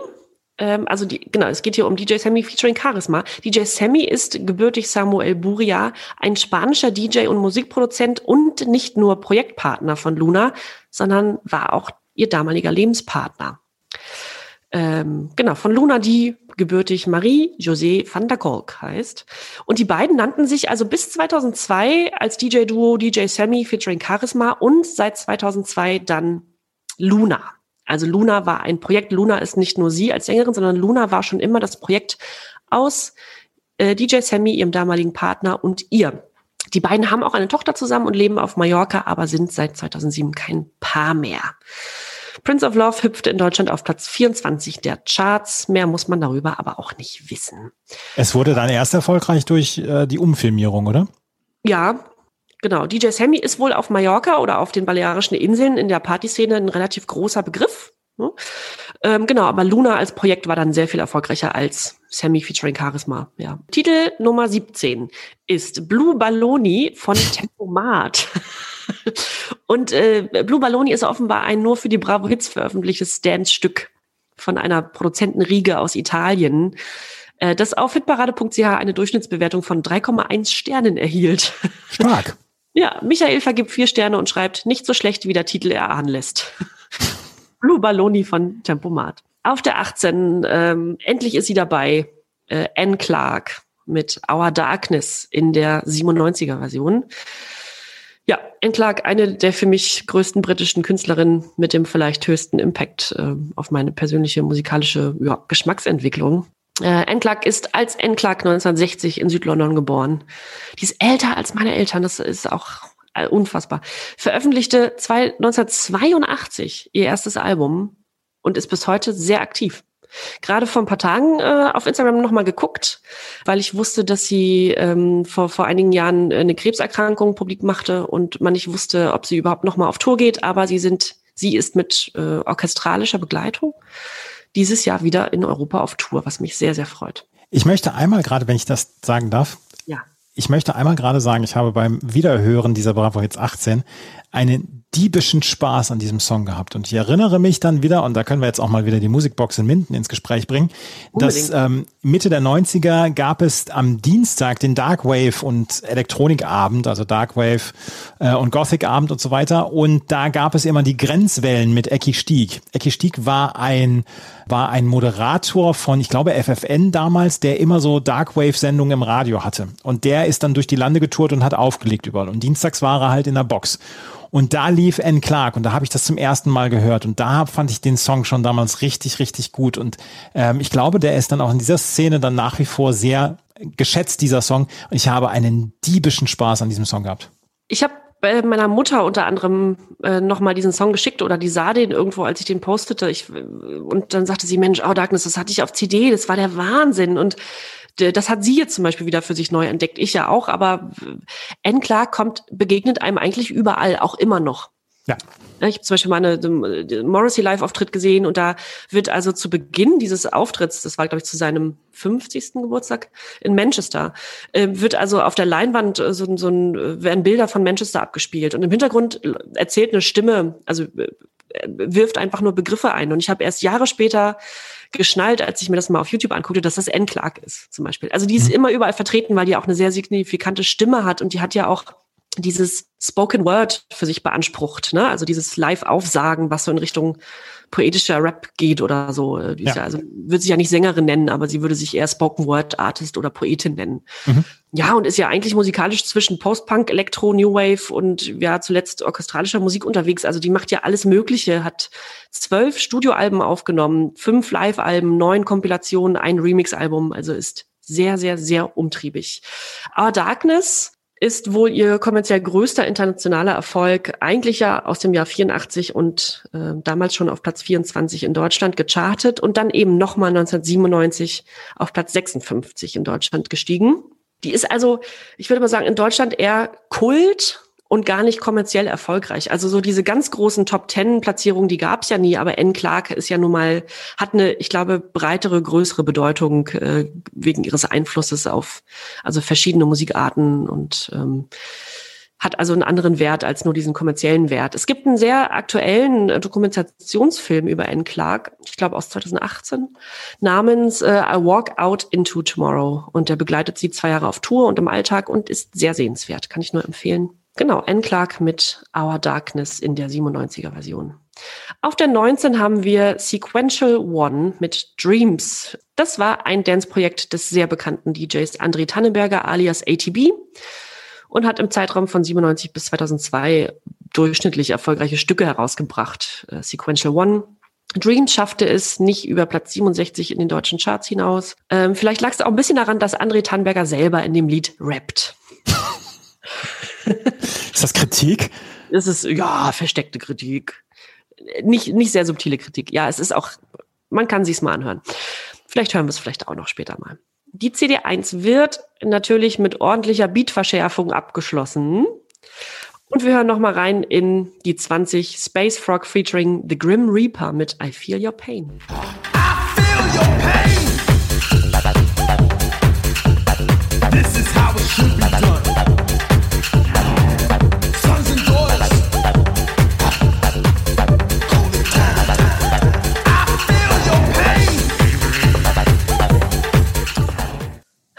Space Frog featuring The Grim Reaper. Ein deutsches Musikprojekt, das aus den Produzenten Jet Merlin und Robin Otis bestand und in all ihren Veröffentlichungen den Rapper James Walls alias The Grim Reaper featurete. I Feel Your Pain erreicht Platz 31 in Deutschland. Und wie sehr der Titel heute noch die Gemüter spaltet, kann man auf hitparade.ch lesen. Da haben nämlich zwei User 19, äh, am 14.01.2021, das war also vor ein paar Tagen, kommentiert. Einer schrieb, mit einem Stern versehen, ist mir zu monoton und geht nicht ins Ohr, stampft da vor sich hin, aber ohne mich in irgendeiner Weise zu erreichen. Da hilft nicht mal, dass der Produzent einen coolen Namen hat. Und Dahuli versieht diesen Song mit fünf Sternen und schreibt zwei Stunden später auf hitparade.ch, gerade das Gestampfe ist so toll bei dem Lied. Kommt nicht ganz an den großen Vorgänger-Hit heran, aber trotzdem noch toll. Ich fühle mehr als bei Dahul. Oh, das geht mir nicht so. Ich fühle mehr als bei Sequential One. Ja. aber nicht mehr als bei Dahul. Ja, gut. Ich, ich finde die Stimme ganz an, äh, interessant. Ja, interessant trifft's vielleicht. Ja. Ja. Space Rock. Das war die CD1 mit Beatverschärfung. Mit Beatverschärfung. Und jetzt kommen wir aber gleich dann also zu den rockigeren Klängen oder dann zu den handgemachten Songs. Die spielen ihre Instrumente selber. Das alles gleich auf CD 2 der Bravo Hits 18. Hier bei meinmusikpodcast.de und na Bravo, dem offiziellen Bravo Hits Podcast. Schatz, ich bin neu verliebt. Was? Drüben. Das ist er. Aber das ist ein Auto. Ja, eben. Mit ihm habe ich alles richtig gemacht. Wunschauto einfach kaufen, verkaufen oder leasen. Bei Autoscout24. Alles richtig gemacht. Wir haben wieder zwei klare CDs. Die eine so ein bisschen Dance, die andere so ein bisschen mehr Rock. Aber wir fangen an auf der CD 2 mit einem, ja, durchaus sehr, sehr großen Hit von Coolio, nämlich See You When You Get There. Und Coolio hatte ja Gangsters Paradise als Monster, als Mörder-Hit. Und See You When You Get There war von einem Soundtrack, das war nämlich von einem Soundtrack zu dem Film Nothing to Lose. Und vielleicht werden sich der eine oder die andere noch daran erinnern, diesen Film mit Martin Lawrence und Tim Robbins. Da war unter anderem dann auch Naughty by Nature drauf, Lil Kim, Outcast, 911, äh, Queen Latifah waren auf diesem Soundtrack drauf und dieser Song war, oder dieser Soundtrack war relativ erfolgreich und auch dieser Song war sehr, sehr erfolgreich. Es war Nummer, ja, der zweiterfolgreichste Song von Coolio, nachdem er Gangsters Paradise 1995 veröffentlicht hat. 1997 dann See You When You Get There, featuring 40 Thefts. 40 Thefts war ähm, eine, ja, eine Gruppe, die ansonsten nicht viel Erfolg hatte, die dann quasi hier die Begleitband waren zu diesem Song. Und See You When You Get There war auf Platz drei in den deutschen Charts mit einer goldenen Schallplatte, vier in Österreich, zwei in der Schweiz, drei in Großbritannien und zwölf in den USA, 19 Wochen in den deutschen Charts. Und da ist ein Sample mit bei, dabei. Und da denkt man sich, vielleicht denkt man sich da, ach, das kenne ich doch her, irgendwo her. Und dann habe ich mal bei whosampled.com gelesen, wo es herkommt. Das ist nämlich von, von Johann Pachelbel. Der war ein Komponist des Barock, ein deutscher Komponist des Barock und er wirkte als Organist in Wien, Eisenach, Erfurt, Stuttgart und in Gotha an der Sebalduskirche. Und der hat damals ein Stück geschrieben, Kanon in D. Und das, ähm, darauf basiert der Sample aus See You When You Get There. Und ich gehe davon aus, dass wir diesen Song nachher nochmal hören. Auf der zwei ist Eternal, I Wanna Be the Only One. Und den Song, den kennen die meisten von euch, müssten die meisten dann auch von euch kennen. Uh, Eternal war eine britische R&B Girl Group und die ist 1992 dann ja gestartet worden, gegründet worden und sie hatten 94 und 95 dann ja waren sie äh, durchaus erfolgreich, allerdings nur in Großbritannien. In Deutschland wurde es dann erst mit I Wanna Be the Only One was. Sie haben elf Top Ten Songs in den UK Single Charts über ihre äh, Karriere gehabt, nicht aufeinanderfolgend, sondern im Laufe ihrer Karriere. Also sie waren in Großbritannien sehr groß. In Deutschland hat es ein bisschen gedauert, bis sie dann groß waren. Und in Deutschland waren sie zum Beispiel ähm, auf Platz, da muss ich gucken, auf Platz 14 in den deutschen Charts. Und sie sind dann irgendwann sehr weit gekommen mit diesem Song. Auf, in Frankreich auf Platz 6, in Ungarn auf Platz 7, Irland 3, Niederlande die 3. Und dieser Song ist Nummer 28 äh, geworden von den Top 100 Girl Band Singles der letzten 25 Jahre von den offiziellen Charts in der in UK. Also dieser Song war sehr sehr erfolgreich. Nummer drei, das ist der erste Song auf der CD2, wo wir mal reinhören. Und da werden sich die meisten von euch denken, ach, das war das.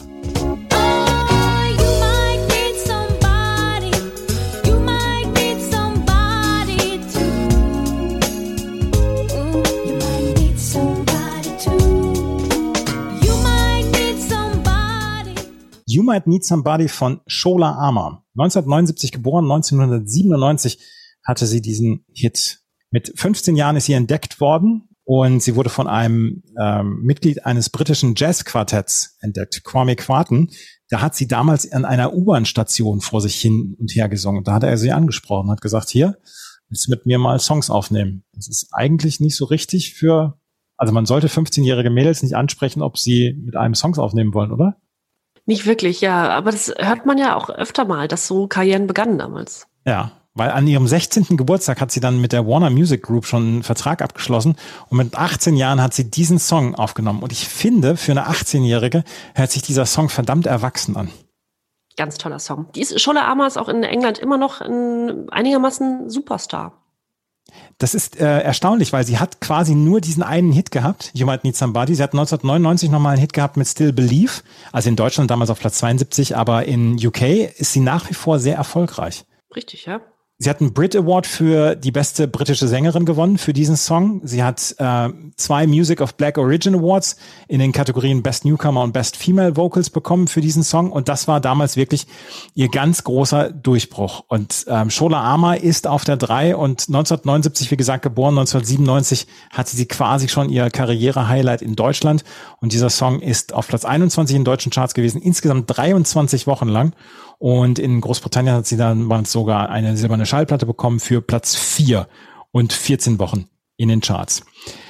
Auf der 4 ist Gary Barlow, You So Help Me Girl. Und vielleicht hören wir den Song nachher nochmal, aber ich möchte sagen, lieber Gary, wenn du wissen möchtest, warum Robbie Williams so viel Erfolg hatte und warum du vielleicht nicht ganz so viel Erfolg hattest als, äh, als Solokünstler, dann hör dir diese Single nochmal an. Es ist, ist es falsch, die beiden miteinander zu vergleichen? Also natürlich waren sie vorher in derselben Band, aber ähm, Gary Barlow ist vielleicht nicht so ein ganz funkelnder Charakter oder so ein, so ein, so ein Typ, so eine Type wie, wie Robbie Williams, der hat eben seine eigenen Stiefel gemacht. Aber es plätscherte so ein bisschen dahin, oder? Das plätschert wirklich so ein bisschen dahin. Und ich, ich glaube, dass er ein ganz guter Songwriter ist. Und ich glaube auch, dass er, ähm, dass er Melodien komponieren kann, etc. Aber ich glaube, dass ähm, ich glaube, dass der Unterschied zwischen Gary Barlow und Robbie Williams war, Robbie Williams hat sich dann Leute gesucht, die mit ihm das aufgezogen haben und wo er dann auch gesagt hat, ja, gib mir mal diesen Song Angels, den nehme ich wohl mal. Und dass Gary Barlow gesagt hat, ja, ich bin großer Komponist und, und ich mache die Melodien selber und ich mache die Songs selber und das hat alles nicht so richtig gezündet. Vielleicht wollte er auch so ein bisschen ja die Antipode sein von Robbie Williams, dass er der Typ am Klavier ist, der der singt und nett singt und so weiter. Und das hat nicht so richtig gefruchtet, weil Gary, also dieser Song ist wirklich langweilig. Du sagst, wir hören ihn später nochmal. Ich bin gespannt. Ich habe ihn jetzt nicht im Ohr gerade.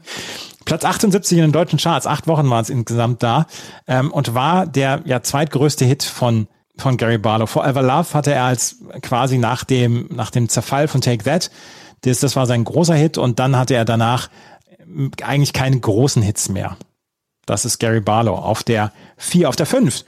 The Boys. Die haben wir eben schon gehört, als sie uns ja diesen, diesen Podcast hier angekündigt haben. Und es ist der Bravo-Tipp gewesen auf der CD2. Let me show you the way. The Boys, wir hatten über sie gesprochen bei einer der Weihnachts-CDs, unter anderem Adel, Adel Tawil, ist, sind dabei, haben sich damals ja kennengelernt, Fischer und Tawil im Club Future haben sich kennengelernt und ähm, dann haben sie zusammen diese Boyband gegründet und Let Me Show You The Way ist der zweitgrößte Hit von ihnen gewesen, 1997. Erst hatten sie Round and Round im März und dann im September ist äh, veröffentlicht worden, Let Me Show You the Way. Also war erst hier auf der Bravo Hits und dann ist er veröffentlicht worden als Single Platz 44 äh, und vier Wochen insgesamt in den deutschen Charts. Und Let Me Show You the Way ist nicht unbedingt ein Song, den man jetzt noch drei oder viermal hören muss. Wir bleiben bei den Boybands. Caught in the Act mit Babe. Wir haben schon über die Caught in the Act sehr, sehr häufig gesprochen.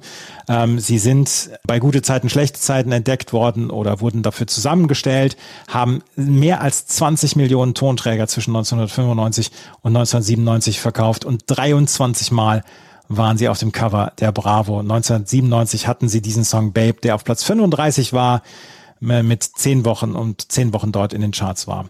Also, hättest du die elfjährige Jenny, hätte die sich entscheiden müssen zwischen The Boys, Caught in the Act und Touché. Für wen hätte sie sich entschieden? Äh, für Caught in the Act in dem Fall. Und Babe war kein so schlechter Song, fand ich damals. Das, das ist nichts Schlimmes, Jenny. also äh, ja, Caught in the Act, dann Touché und dann The Boys. The Boys. Man kann es alle wirklich nicht anders sagen. Die äh, Boygroup Touché hat äh, 1997 I Can't Get No Sleep gebracht. 96 gegründet, von Dieter Bohlen produziert. Touché bestand aus Alexander Geist, Martin Scholz, Glenn Frey, wir hatten, auch dann, den hatten wir schon bei der Weihnachts-CD, ähm, und Karim Matawi und Dennis Frey. Und Touché haben 5,4 Millionen Platten insgesamt verkauft. Sie wurden zum Viva Act des Jahres 1997, wurden später von der Popcorn zur beliebtesten Popgruppe des Jahres gekürt und ähm, I Can Get No Sleep auf der äh, 7 hier auf der Bravo Hits 18 zweite CD ist auf Platz 52 in den deutschen Charts gewesen. Ich stolpere jetzt so ein bisschen durch diese CD, weil es ist zu diesem Zeitpunkt ist nicht so richtig viel Neues drauf oder abwechslungsreiches drauf. Da hat die CD vielleicht so die ein oder andere Länge. Oder bin ich zu streng? Überhaupt nicht. Also wir haben ja mit, äh, mit so ein bisschen R&B begonnen oder Hip-Hop R&B, äh, was sich ja durchaus hören lässt. Jetzt sind wir nochmal bei den Boybands, aber es wird ja noch besser. Ja, und wir kommen auf der 8, kommen wir zum ersten Mal zu einem Künstler, wo Jenny sagen können, oh, der ist ja schon jetzt schon jünger als ich. Da hören wir jetzt mal rein.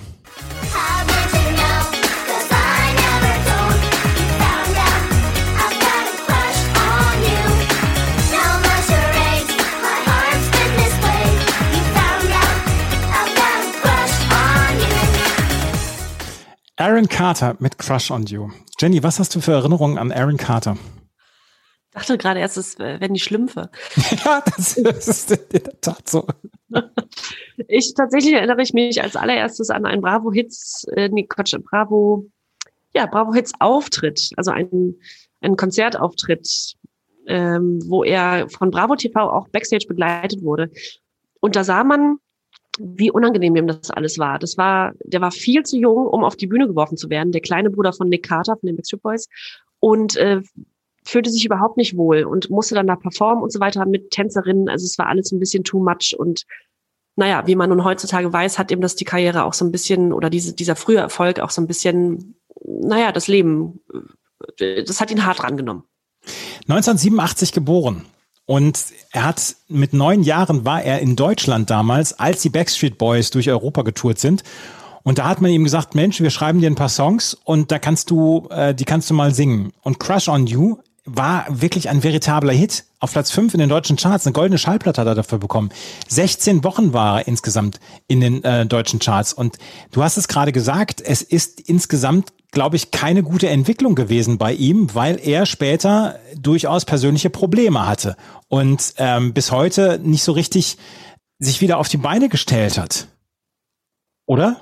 Das ist leider so. Hm. Ich lese die Gossip News nicht, deswegen kann ich jetzt nicht so unbedingt dazu was sagen, aber Aaron Carter ist ja durchaus eine, eine Person, wo man jetzt sagen muss, der ist vielleicht das eine oder andere Mal in seinem Leben falsch abgebogen. Ja, das ist so. Also erstmal dann äh, im, im Schatten des großen Bruders zu stehen, dann kurzer, aber sehr großer Erfolg in den jungen Jahren. Das ist ja vielleicht auch nicht so verkraftbar später. Und dann kam halt lange nichts. Und ich glaube, da entwickelt man dann schon, also wenn man dann überhaupt nichts Künstlerisches mehr macht, was man ja eigentlich mal, womit man ja eigentlich mal Erfolg hatte, dann wird es schwierig, sich nochmal zu fangen. Und äh, ja, das ist ein bisschen, ein bisschen tragisch verlaufen dann. Also mit neun Jahren hat er den Song äh, Crush on You gebracht. Ich möchte noch einmal gerade die Lyrics vorlesen aus dem, aus dem Refrain. How did you know, cause I never told you? You found out I've got a crush on you. No more charades. My heart's been displayed. You found out I've got a crush on you. Singt so etwas ein Neunjähriger glaubwürdig? Nein, also hier wurde ja wahrscheinlich sehr bewusst Crush on You und nicht In Love with You gewählt, was ja so viel heißt, ne, ich bin verknallt in dich, was man ja schon in sehr frühen Jahren sein kann. Also sowas hatte man ja auch schon in den ganz jungen Jahren, so ein, so ein Crush, also so ein, so ein, sowas, so eine Verknalltheit. Und dennoch wirkt es schräg. Ja, also Vielleicht müssen wir da auch gar nicht mehr so richtig viel drüber sprechen, weil Aaron Carter und Crush on You ist ein erfolgreicher Hit damals gewesen und ist auf der Bravo Hits 18 auf der 8. Auf der 9, den Song müssen wir jetzt einfach nochmal hören, weil es ist eine Coverversion, die sich exakt so anhört wie das Original.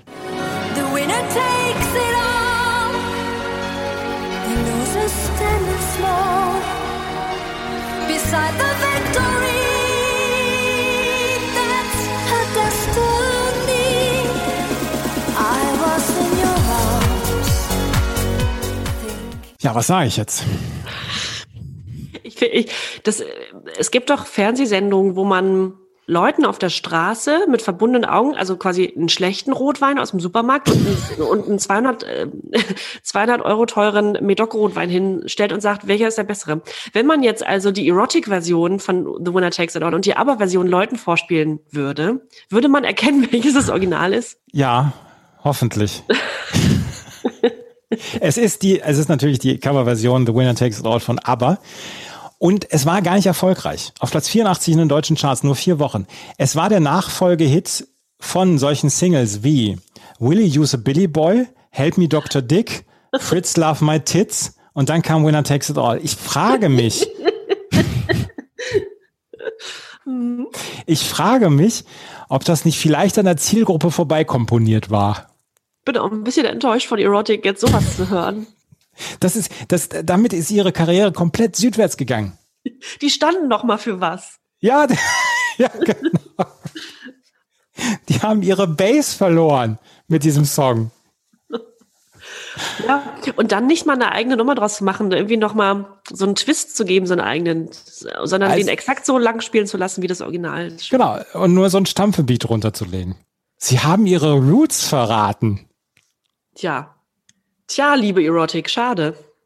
Als ich, als ich so ins Berufsleben einstieg, habe ich nicht damit gerechnet, dass ich irgendwann mal den Satz sagen würde, Erotik haben ihre Roots verraten. ich musste 45 Jahre alt werden, um so einen Satz zu sagen. Ja, ja. Das, wir sind in einem geschützten Raum hier in diesem Podcast. Erotic, The Winner Takes It All. Es ist wirklich, ja, 2021 hatten sie noch drei Singles rausgebracht. Wusstest du das? 2020? 2021 sogar. Wow, nein, wusste ich nicht. Murder Me 21, Head Over Heels und Heaven Can Wait. Tja. So. Ja, gut. Sie planen ihr Comeback, was sie mit ihre Karriere war zerbrochen nach The Winner Takes It All. Naja, DJ Bobo und das Vienna Symphonic Orchestra Project, die Wiener Symphoniker, haben zusammen mit DJ Bobo 1996 eine Kollabo gemacht. Und Shadows of the Night war ein gemeinsames Projekt dieser beiden Institutionen und in Deutschland auf Platz 23, zehn Wochen lang in den äh, deutschen äh, Charts gewesen. Und sie haben 1986, zwischen 1986 und 96 haben die Wiener Symphoniker so ein bisschen den Anschluss an den Mainstream gesucht und haben dann häufiger mal solche Klassik-Pop-Projekte gemacht. Und das war 96 dann ein Projekt, was sie zusammen mit DJ Bobo gemacht haben, ist gar nicht so erfolgreich gewesen, aber es sorgt dafür, dass der DJ Bobo Bravo Hits Streak nach wie vor ungebrochen bleibt. Auf jeder Bravo Hits ist ein DJ Bobo Song drauf. Und äh, Shiriki von ähm, Hitparade CH sagt, schön gemacht mit dem VSOP, fünf Sterne. Und Phil, der hat sogar die komplette Wertung gegeben, also sechs Sterne. Classic und Dance gar nicht mal schlecht. Es war auf der World in Motion drauf und ähm, 300.000 Exemplare des Albums wurden verkauft und sie wurden dann mit einem dreidimensionalen Cover verkauft. Shadows of the Night auf Platz 23 in den deutschen Charts. Auf der 11 haben wir Down Low mit Moonlight. Down Low war als Christmas Moonlight auf der Bravo Hits Dance Christmas. Und deutsches Hip-Hop-Duo aus Kaiserslautern hat damals so Musik gemacht wie C-Block, wie Nana, AK Swift. Und Moonlight war auf Platz 35 in den deutschen Charts, elf Wochen lang. Und es war auf der Visions drauf und diese Visions ist auf Platz 77 insgesamt gewesen. Zu Lied Nummer 12, Poetry in Motion mit Romeo und Juliet, habe ich gar nicht so richtig viel gefunden. Äh, Poetry in Motion war ein Euro-Rap-Trio, auch ähnlich wie Nana und AK Swift. Brian Sanders, Garland Hatton und Michael Williams.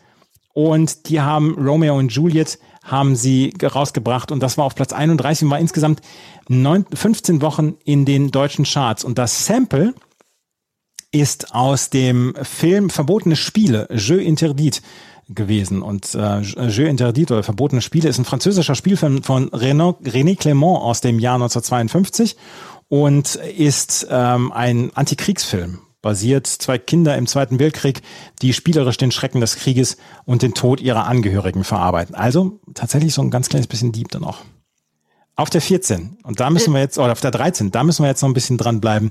Das ist ein Song, den müssen wir uns jetzt anhören bist von hinten wie von vorne innen. Ah, checken die Baby. Immer wenn es regnet, muss ich an dich denken. Wie wir uns begegnen, kann mich nicht ablenken. Nass bis auf die Haut stand sie da. Uns war es laut und wir kamen uns nah. Immer wenn es regnet, muss ich an dich denken. Es pochen zwei Herzen in meiner Brust, Jenny. Wieso zwei? Auf der einen Seite habe ich gedacht, geil, ANNA, Freundeskreis, super Song, kannst du bis heute hören. Auf der anderen Seite der pure Ärger, weil es ist eine andere Version auf dieser Bravo jetzt drauf. Das ist das, was wir, ja. das, das, was wir gerade gehört haben, ist eine andere Version als die Originalversion. Ich habe sie mir, habe gedacht, das gibt's doch nicht. Das kann doch nicht sein, dass das die Originalversion ist. Nee, ist sie auch nicht. Das ist eine andere Version gewesen auf dieser CD drauf. Und das hat mich 1997 schon genervt und das nervt mich heute immer noch. Ich wusste es nicht, bis ich die dann durchgehört habe. Genau. Aber warum haben sie die genommen? Das weiß ich nicht. Vielleicht wollte Freundeskreis nicht die Originalversion auf dieser CD haben. Vielleicht waren die Rechte zu teuer für diesen Song. Keine Ahnung. Ja, mag sein. Ist aber äh, schade, denn kommt nicht mal annähernd an das Original. Nee, absolut nicht. ANNA 1997, 19 Wochen in den deutschen Charts, auf Platz 6 ist es insgesamt eingestiegen. Ich hätte mich auch nicht gewundert, wenn es auf Platz 1 gewesen wäre. Das ist nämlich, glaube ich, ist, das ist so ein bisschen der Sommerhit des Jahres 1997 gewesen, oder? Also der Sommerhit für die coolen Kids. Richtig. Und äh, lieben Dank schon mal. Es ist nämlich das, das zweite Lied nach äh, Ricky Martin, was wir da eigentlich äh, am Strand gehört haben, den ganzen Sommer über am Strand gehört haben, dieses Lied. Ja.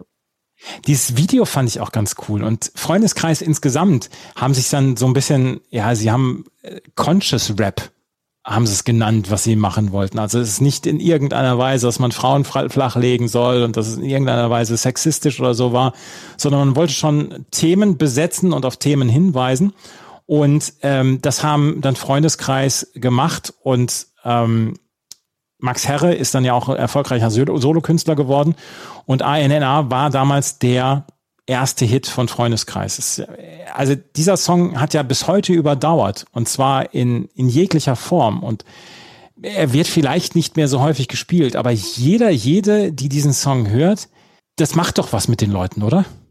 Ja, absolut. Das macht ja schon so was mit Männern und Frauen und hat es damals auch gemacht. Und ich kenne nicht nur eine Anna, die dieses Lied für sich beansprucht und sagt, das, äh, da habe ich damals gedacht, das sei für mich geschrieben. Äh, genau. Freundeskreis Anna, es hat berührt, richtig, richtig tief berührt. Und es war auch dadurch, dass es eben, also Freundeskreis, es war Hip-Hop, es war natürlich ein Mellow Beat, also es war ein bisschen, ein bisschen, also nicht Reggae-artig, aber es war ja kein stampfender Hip-Hop-Beat, es war ja alles sehr ruhig ähm, gefasst. Und dann eben Freundeskreis, wie du schon sagtest, die diesen Conscious-Rap machten.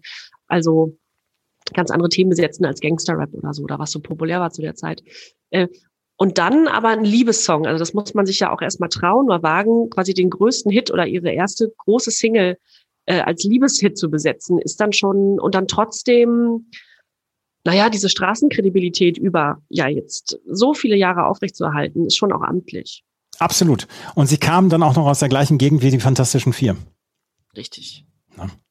Also, äh, ANNA, einer der größten Hits auf dieser CD und war im Sommer 1997 aus keiner Disco wegzudenken, war am Wasser, wenn man sich am Wasser aufgehalten hat, wo dieser Song, Song gespielt. Immer wenn es regnet, muss ich an dich denken, ist dann ja auch ein geflügeltes Wort geworden oder ein geflügelter Spruch geworden. Auf der 14 sagte mir ein Freund, ist ein Song, den er wiederentdeckt hat. Strike, I Have Peace. Britisch, äh, eine britische Electronic Dance Music Band. 94 gegründet worden von Matt Cantor, ähm, Andy Gardner und Victoria Newton. Und I Have Peace ist 1997 äh, veröffentlicht worden. Es war die fünfte und letzte Single von ihrem einzigen Album I Saw the Future und es wird von Victoria Newton gesungen. Und ähm, Music and Media äh, hat damals geschrieben und da muss ich dann jetzt auch mal zitieren auf Englisch Strike unveil a new single and new sound this week with I Have Peace on UK label Fresh. This instantly appealing song is a male voiced rap track featuring light piano and a female sung chorus. Highly melodic and gospel influenced sing-along number. Also Mann rappt Frau singt äh, ein Piano noch mit dazu. Das haben wir häufiger erlebt aber durchaus auf eine okaye Art und Weise hier durchgeführt worden. Auf Platz 4, also auf Platz 55 in den deutschen Charts neun Wochen insgesamt. Fettes Brot mit Sekt oder Selters ist dann äh, der nächste Song auf der 15, ist nur als Single erschienen, ist niemals auf einer CD erschienen. Das war, äh, war nicht mehr auf der Außen-Top-Hits in Geschmack, sondern war quasi eine Zwischensingle auf Platz 81 in den deutschen Charts gewesen. Brauchen wir nicht mehr länger groß drüber reden. Ähm, Fettes Brot haben wir heute schon häufiger dann gehabt. Allerdings, das muss ich noch gerade sagen, damals wurde diese Single veröffentlicht, nicht unter der Firmierung Fettes Brot, sondern Fettes Brot als Originu Fun Rappers Und, Ah, Hilfe. und es wurde dann gesagt mit für den kleinen Hunger Durst zwischendurch. Also es war quasi eine, eine Zwischensingle von den äh, von Fettes Brot. Auf der 16 Amber One More Night. Amber ist eine niederländische äh, Sängerin, Songwriterin und Produzentin, Marie-Claire Kremers gewesen. Und äh, sie hat dort in den frühen 1990er Jahren hat sie ihre Karriere gestartet in den Niederlanden äh, als Amber oder mit dem Künstlernamen Amber. Und sie hat 1996 diesen Song veröffentlicht, äh, One More Night. Und dann hat sie für als Stars von 54 zum, zum Film Studio 54 If You Could Read My Mind noch aufgenommen. Vielleicht hören wir das noch in einer der nächsten Bravo-Hits. Die Single, diese Single hier, One More Night, ist in Deutschland nicht gechartet, war in den US Dance Charts aber auf Platz 9. Der nächste Song, den möchte ich unbedingt anspielen, weil den habe ich auch wieder entdeckt.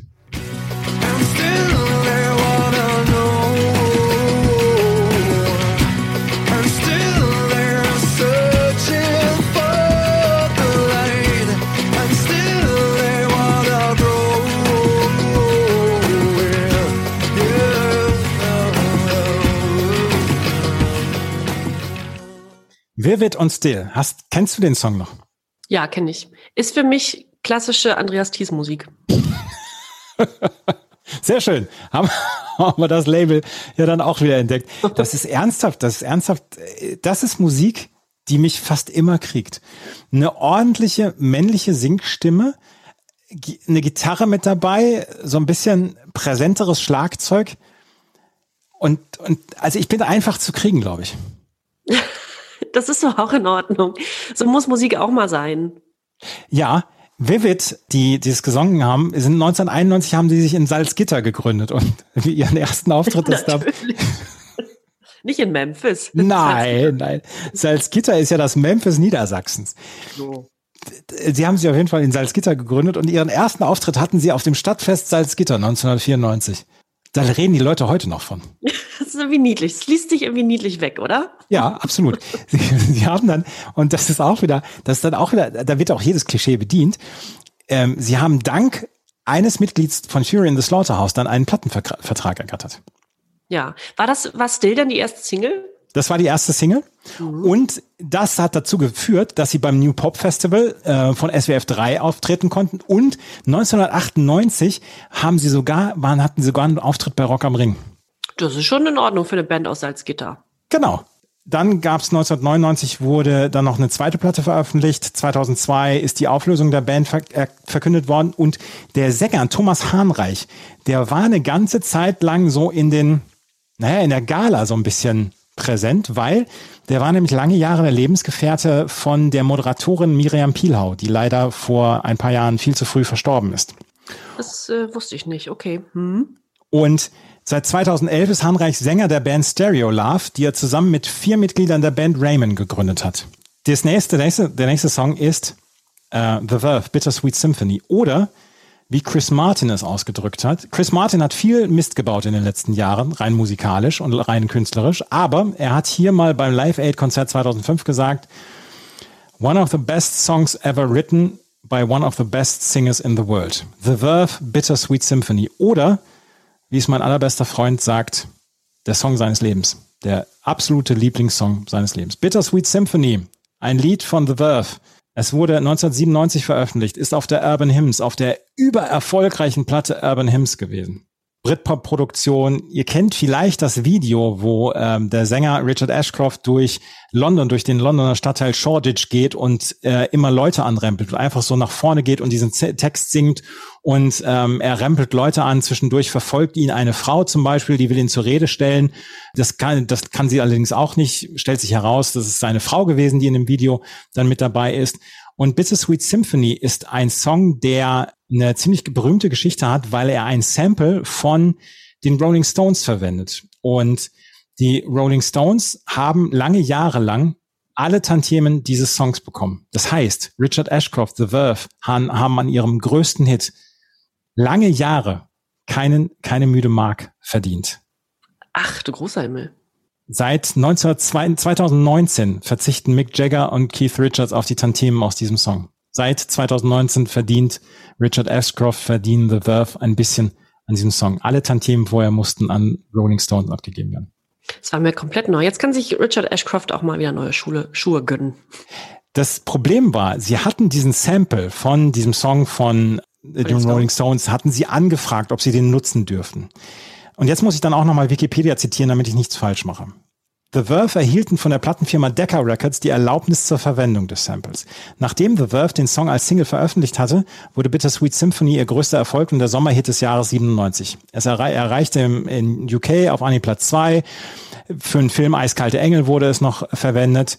Erreichte deswegen dann auch die USA. Jedoch beachteten The Verve und das Management von Hut Recordings nicht, dass die Verwertungsrechte aller Stones-Songs bis 1969 zusätzlich bei dem Musikverlag Apco Records liegen. Alan Klein, der Manager von Apco, zog schließlich erfolgreich vor Gericht mit der Folge, dass die Rechte und alle Einnahmen vom Lied Apco zugesprochen wurden. Tragisch.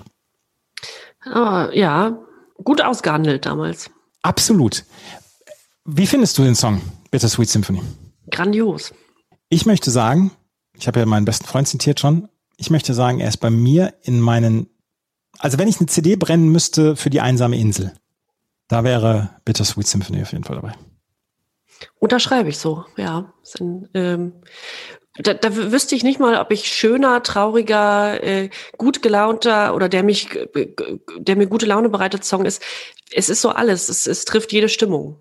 Absolut, absolut. Und ich weiß gar nicht, was, was ich dazu sagen soll zu dem Song. Es ist halt ein übererfolgreicher Hit geworden und er wird auch heute noch auf, auf Britpop-Partys etc. gespielt, aber er war kein großer Hit, er war auf jeden Fall kein großer finanzieller Hit für The Verve. Und ich war mit diesem besten Freund, war ich dann 2006 oder 2007, war ich auf einem Comeback-Konzert von The Verve in Glasgow damals. Äh, bei ihrem allerersten Konzert nach ihrem Comeback. Und das war ziemlich groß damals. War ein ziemlich großer Abend damals. Ach, das glaube ich schön. Und das war dann die Zugabe? Oder wurde er so mittendrin gespielt? Ich glaube, er wurde mittendrin gespielt. Mhm.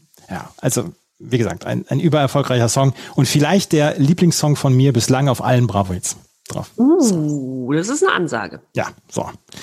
Bandits, Catch Me. Und den Song werden wir vielleicht gleich auch noch hören. Ist ähm, damals der, der Film gewesen mit ähm, Jasmin Tabat dabei, mit Katja Riemann, mit Nicolette Krebitz, mit Jutta Hoffmann, Hannes Jänicke. Ähm, der Film war gar nicht so erfolgreich. Die CD dazu, der Soundtrack dazu, der war sehr, sehr erfolgreich. Und Catch Me ist die Single gewesen. 700.000 Mal ist der Soundtrack verkauft worden und hat eine goldene Schallplatte bekommen. Catch Me ist eine, eine Single-Auskopplung gewesen, äh, ein Cover vom Song Hobart Paving der britischen Band Saint Etienne. Die ist übrigens das Original, ist auch ziemlich cool dieses ähm, Saint Etienne Hobart Paving. Und Puppet und All Along the Watchtower wurden als Singles ausgekoppelt. Und Jasmin Tabatabai singt auf diesem, auf dieser CD oder auf diesem Song Catch Me. Und ich gebe zu, ich finde Jasmin Tabatabai hat eine ziemlich schöne Singstimme. Hat sie, natürlich. Ist ohnehin eine ganz interessante Frau. Ja, absolut. Dieser Film, ich habe ihn nie gesehen, aber ich mochte den Soundtrack ganz gerne und ich mag diesen Song wirklich ganz gerne. Bandits Catch Me ist auf der 20 und wir schließen ab mit einem, naja, mit dem Kokain-Song von Oasis.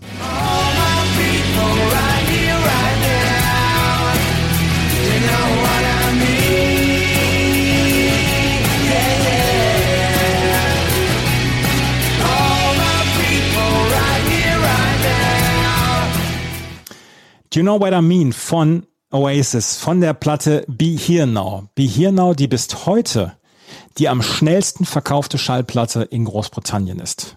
In den ersten drei Tagen 695.000 äh, Platten verkauft, in der ersten Woche über eine Million Exemplare. Be Here Now war damals auf dem Zenit der Popularität von Oasis veröffentlicht worden. Und ich habe mir letztens nochmal alle CDs von Oasis angehört. Ich bin großer Oasis-Fan.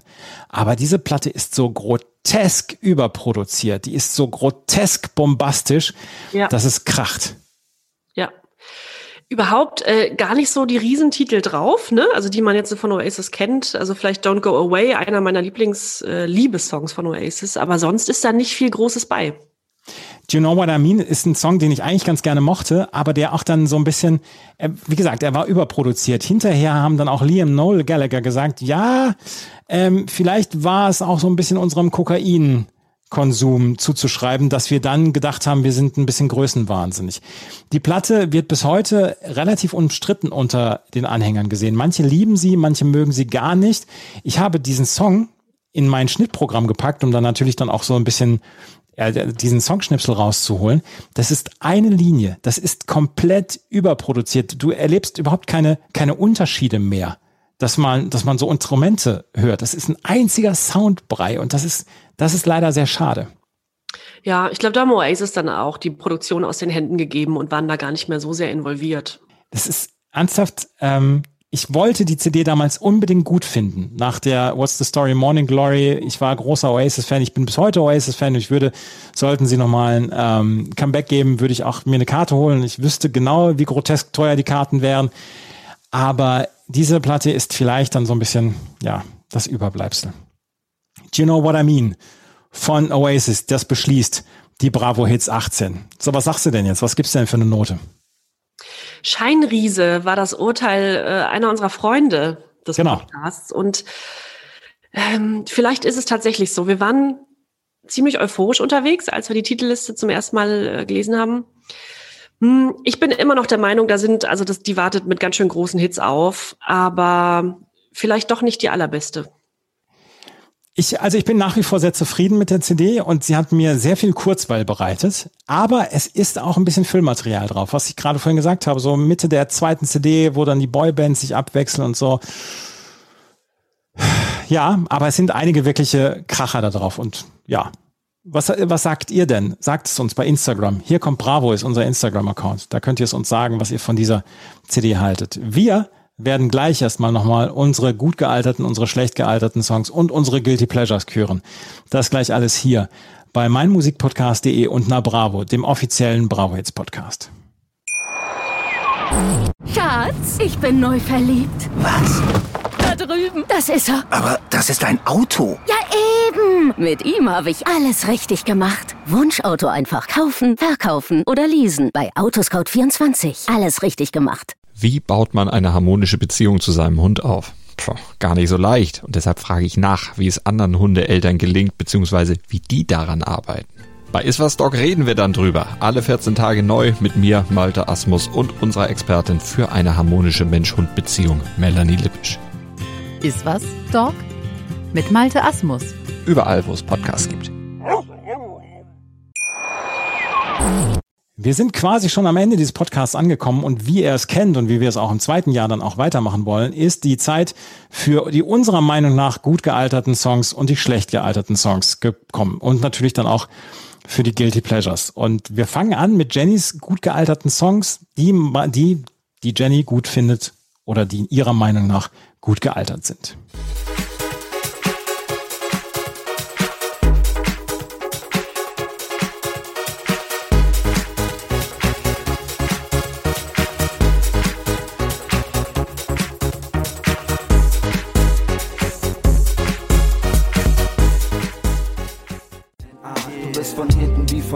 Wie von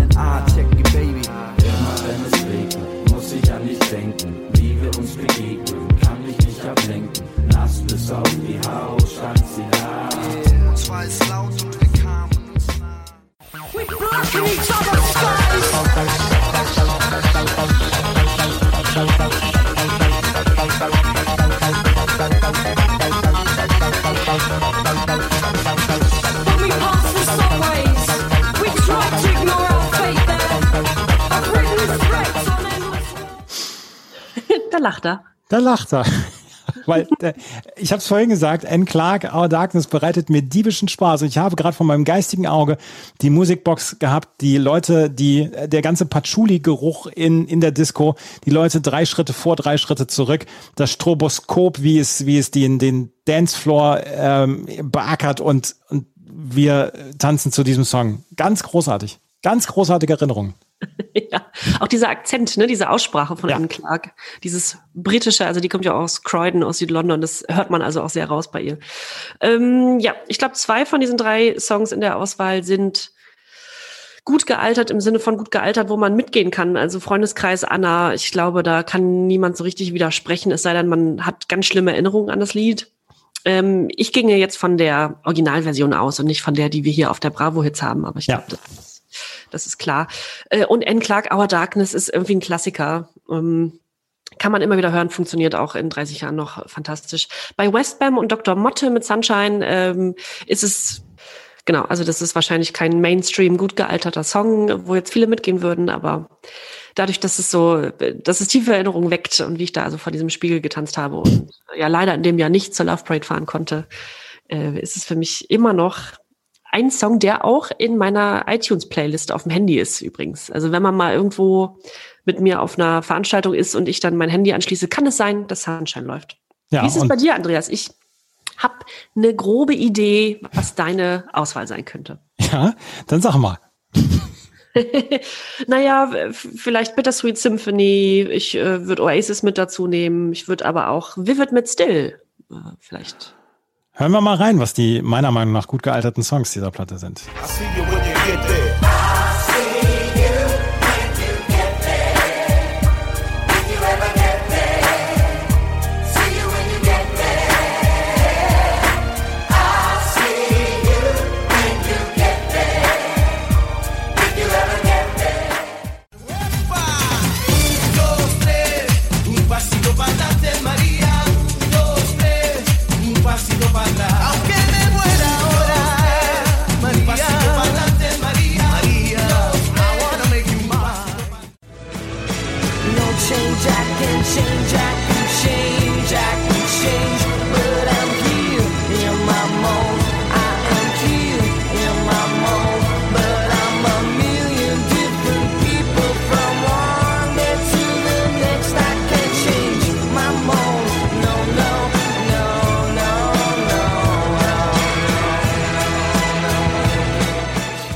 Da habe ich dich jetzt überrascht, oder? Ja, bei zwei von drei Songs auf jeden Fall. Ja, Bittersweet Symphony, ähm, das, das wäre gar nicht anders gegangen. Es ist nach wie vor ein gut gealterter Song. Diese Geige, das ist halt, äh, dieser Start dann auch und äh, ah, äh, dieser Song ist perfekt. Ja. Also, ernsthaft, das ist Perfektion, dieser Song. Das Einzige, was nicht perfekt ist, ist, dass sie die Rechte nicht mit der amerikanischen Plattenfirma abgesprochen haben. Das ist super frustrierend, wenn man es jetzt weiß. Ja. Das andere war I See You When You Get There. Ich finde, ich, also damals hat man ja Coolio so ein bisschen dann auch mit dem etwas düsteren Rap von Gangsters Paradise verbunden und das ist eine eher schwelgerische Nummer und äh, da werden dann auch, da werden dann auch schon mal, da auch das ist Eskalationslevel für den 40. Geburtstag. Das wird auch heute noch später am Abend, wenn vielleicht schon so ein bisschen die Kerzen auf dem Boden sind, so ist ja so das Lagerfeuer am Ende immer von so Partys. Die Älteren werden sich erinnern, was Partys sind. Ähm, ach, da, da kann man vielleicht schon mal diesen Song dann auch bringen. Und Maria von Ricky Martin, und ich, ich greife ein bisschen voraus, ich bin mir sicher, den hören wir heute noch ein zweites Mal, aber das ist ein Song, den ich, da, da ziehen sich, da ziehen sich die Mädels die Schuhe aus und tanzen dann barfuß auf der Party noch. Noch heute. Und auch in 20 Jahren noch. Ja, klar. Ne? Und auch mit Live and La Vida Loca. Wir haben, wir haben diesen Song hoffentlich auf einer der nächsten Bravo-Hits dann auch drauf. Auch da ist das Gleiche. Und Ricky Martin hat mit zwei absolut zeitlosen Songs äh, hat er Generationen von Menschen glücklich gemacht für die Tanzfläche. Jetzt hebst du ja gleich ab. Ja, nein, ich, also es ist kein Song, den ich auflege, aber ich habe damals, was ich gesagt habe, ich habe damals als DJ gearbeitet und mit Maria, das war ein sicheres Ding. Also wenn, wenn dir nichts mehr einfiel, dann hast du Maria aufgelegt, ja, dann war die Tanzfläche wieder voll. Und dann, von da aus kannst du dann weiterarbeiten. Ne? Als Lückenfüller. Schön, ja, gute Auswahl. Sehr Bisschen schwelgerisch heute von Andreas. Ja. Vielleicht bin ich auch ein bisschen übermüdet, aber ist auch egal. Wo gute Songs sind, sind auch schlechte Songs. Und ja, auch die Bravo Hits 18 hatte Songs, die unserer Meinung nach nicht so richtig gut gealtert sind. Das sind die von Jenny.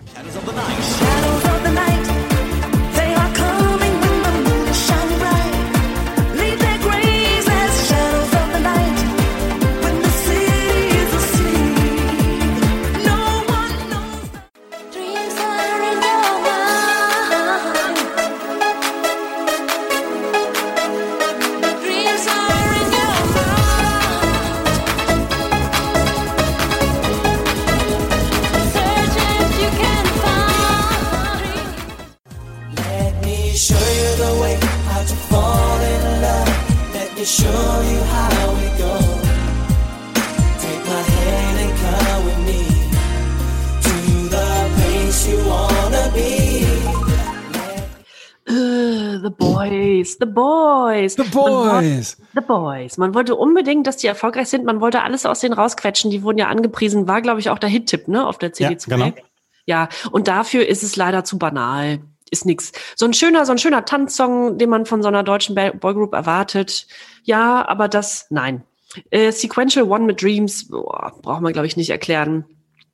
Ist so ein ganz vieler, ganz fieser äh, Trance-Dödel-Song, wie es ihn halt zu Tausenden gibt, ist ein bisschen schade. Ähm, und DJ Bobo, ja, Ach, den hatten wir jetzt nun auch, also mit so Riesenhits. Und man hat ja mittlerweile schon so eine Art DJ Bobo Song im Kopf. Also du müsstest mir jetzt einen Titel vorlesen von DJ Bobo und ich wüsste genau, wie der klingt. Und so klingt er aber nicht. Und das liegt ja natürlich nicht nur an den äh, Wiener Symphonikern hier, aber äh, das ist so, äh, es ist für mich nicht richtig aufgegangen, das Ganze. Aber es ist ja eigentlich ein Sakrileg, dass gerade du einen DJ Bobo-Songs zu den nicht gut gealterten Songs packst. Also da war ich auch ein Stück weit enttäuscht, als ich das zum ersten Mal gehört Ja, habe. das werde ich auch irgendwann bereuen. ähm, und es tut mir auch ein bisschen. Das, es tut mir auch leid. Aber ich war auch enttäuscht, als ich den Song hörte. Ich habe mir ein bisschen mehr drunter vorgestellt. Da fehlt mir dieser, da fehlt mir der DJ Bobo. Wenn wir irgendwann vor DJ Bobo stehen und der uns kein Interview gibt, weil er dann sagt, nee, du wolltest diesen Song damals nicht haben, dann, Das ist wahrscheinlich der, auf den er so richtig stolz ist. ja, genau, genau, weil er mit den Wiener Symphonikern nämlich ist. VSOP und DJ Bobo mit äh, Shadows of the Night. Shadows of the Night kenne ich eigentlich nur, ja, das ist Shadows on the Wall von, von Mike Oldfield. Naja, ist auch was anderes. Aber ich habe auch drei schlecht gealterte Songs meiner Meinung nach. Und Das sind diese hier. So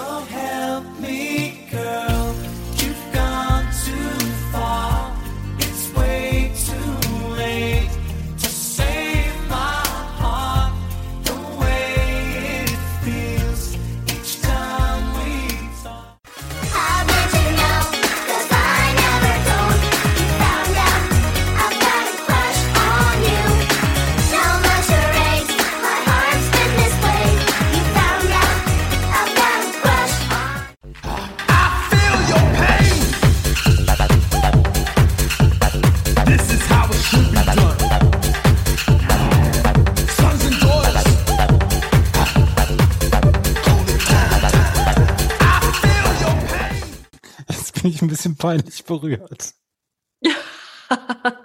Wieso? weil ich die schlecht gealterten Songs schon vor ein paar Tagen rausgesucht habe und jetzt vorhin bei der Vorstellung von dir gesagt habe, da fühle ich mehr als bei Dahul. So. Hättest du mal Meter at the Love Parade genommen? Ja, na, das war, ja, weiß ich nicht. Also das wollte ich nicht als schlecht gealtert nehmen, weil das wäre zu persönlich gewesen, ein zu persönliches Urteil gewesen, weil Meter at the Love Parade, damals war die Love Parade ja richtig groß und das wollte ich dann nicht nehmen. Aber dass ich, das habe ich vergessen, dass ich diesen Song in die schlecht gealtert Rubrik reingepackt habe. Naja, du wirst schon einen Grund gehabt haben, warum. Space Rock featuring The Grim Reaper. Also zwei gegensätzliche Urteile, die ich heute in diesem Podcast über diesen Song gebracht habe. Auch das gehört dazu. Äh, Es ist ja auch eine Entwicklung, die wir hier durchlaufen, wir beide. persönlich. Auch während der, der Podcast-Aufnahme.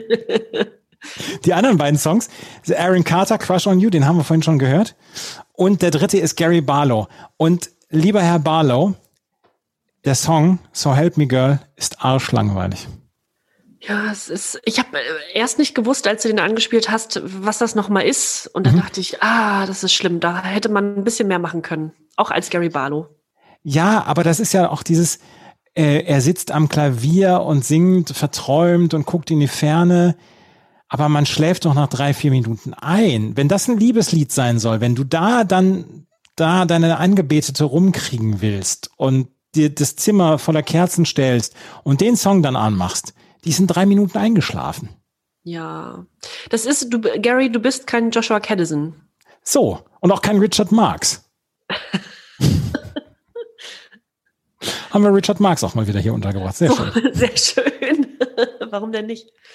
So, und jetzt bin ich mir seit vier Tagen sicher, dass ich weiß, welches das Guilty Pleasure von Jenny ist. Du warst dir schon vor der Aufnahme heute sicher, welches es ist. Ja, ich weiß es. Ich weiß es. Es ist Du Ricky weißt. Martin mit, mit Maria. Und wir hören jetzt rein. Ich, ich höre es jetzt, ich, ich höre es jetzt zum ersten Mal, weil ich nur, weil äh, Jenny mir nur die Sounddatei zurückgeschickt hat, wo Ah. Who Guilty draufsteht. Und dann hören wir jetzt mal rein. Dos,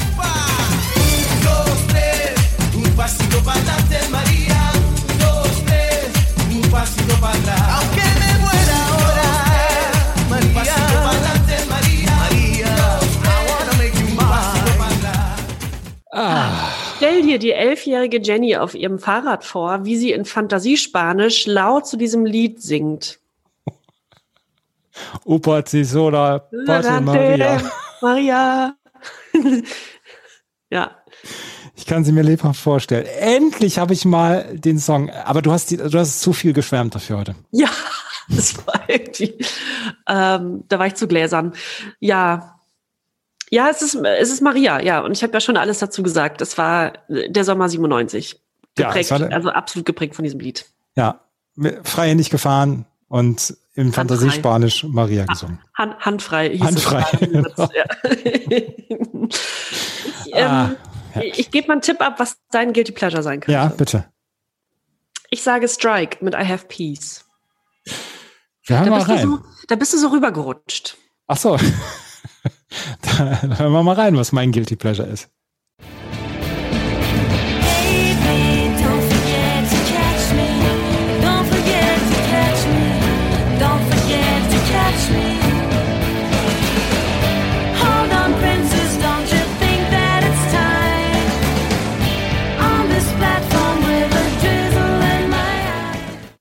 Bandits and Catch Me.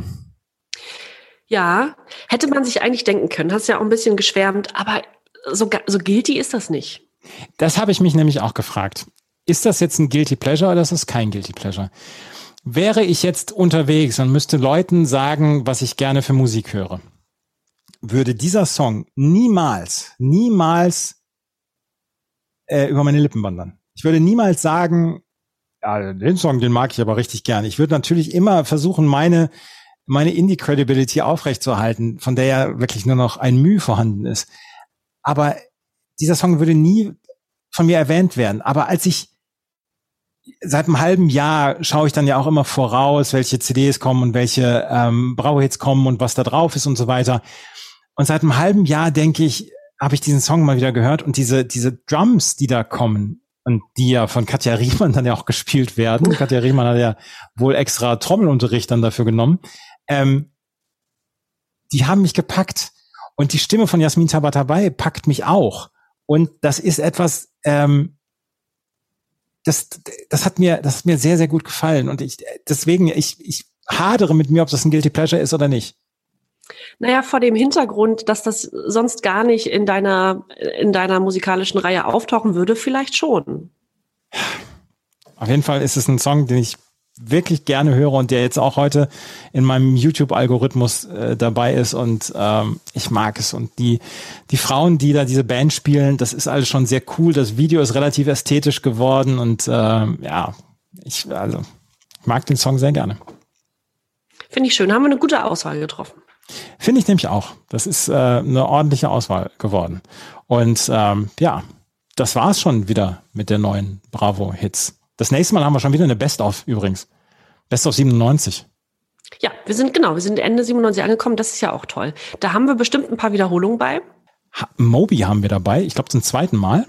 Äh, wir haben auf jeden Fall ein paar Wiederholungen dabei und dann werden wir mal über das Jahr 1997 sprechen. Und was da noch so angesagt war, rein von CDs her, rein von Veröffentlichungen, Singles etc. Und ähm, ich glaube, Tic-Tac-Toe mit Verpiss dich hatten wir noch nicht drauf.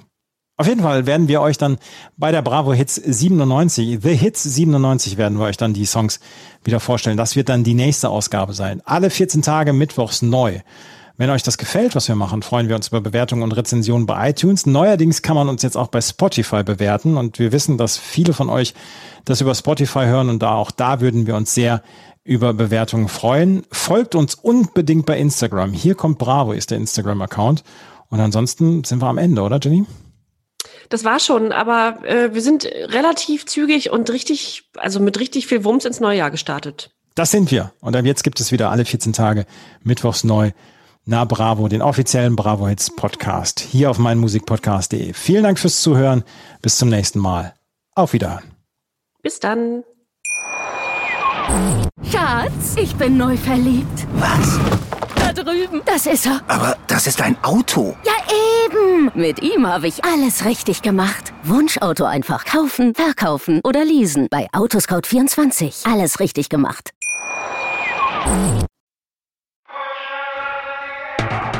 ...1992. Ein Mythos wird geboren. Na Bravo. Der offizielle Bravo Hits Podcast auf meinmusikpodcast.de. Viel Spaß auf der Reise mit Jenny Wu und Andreas Thies.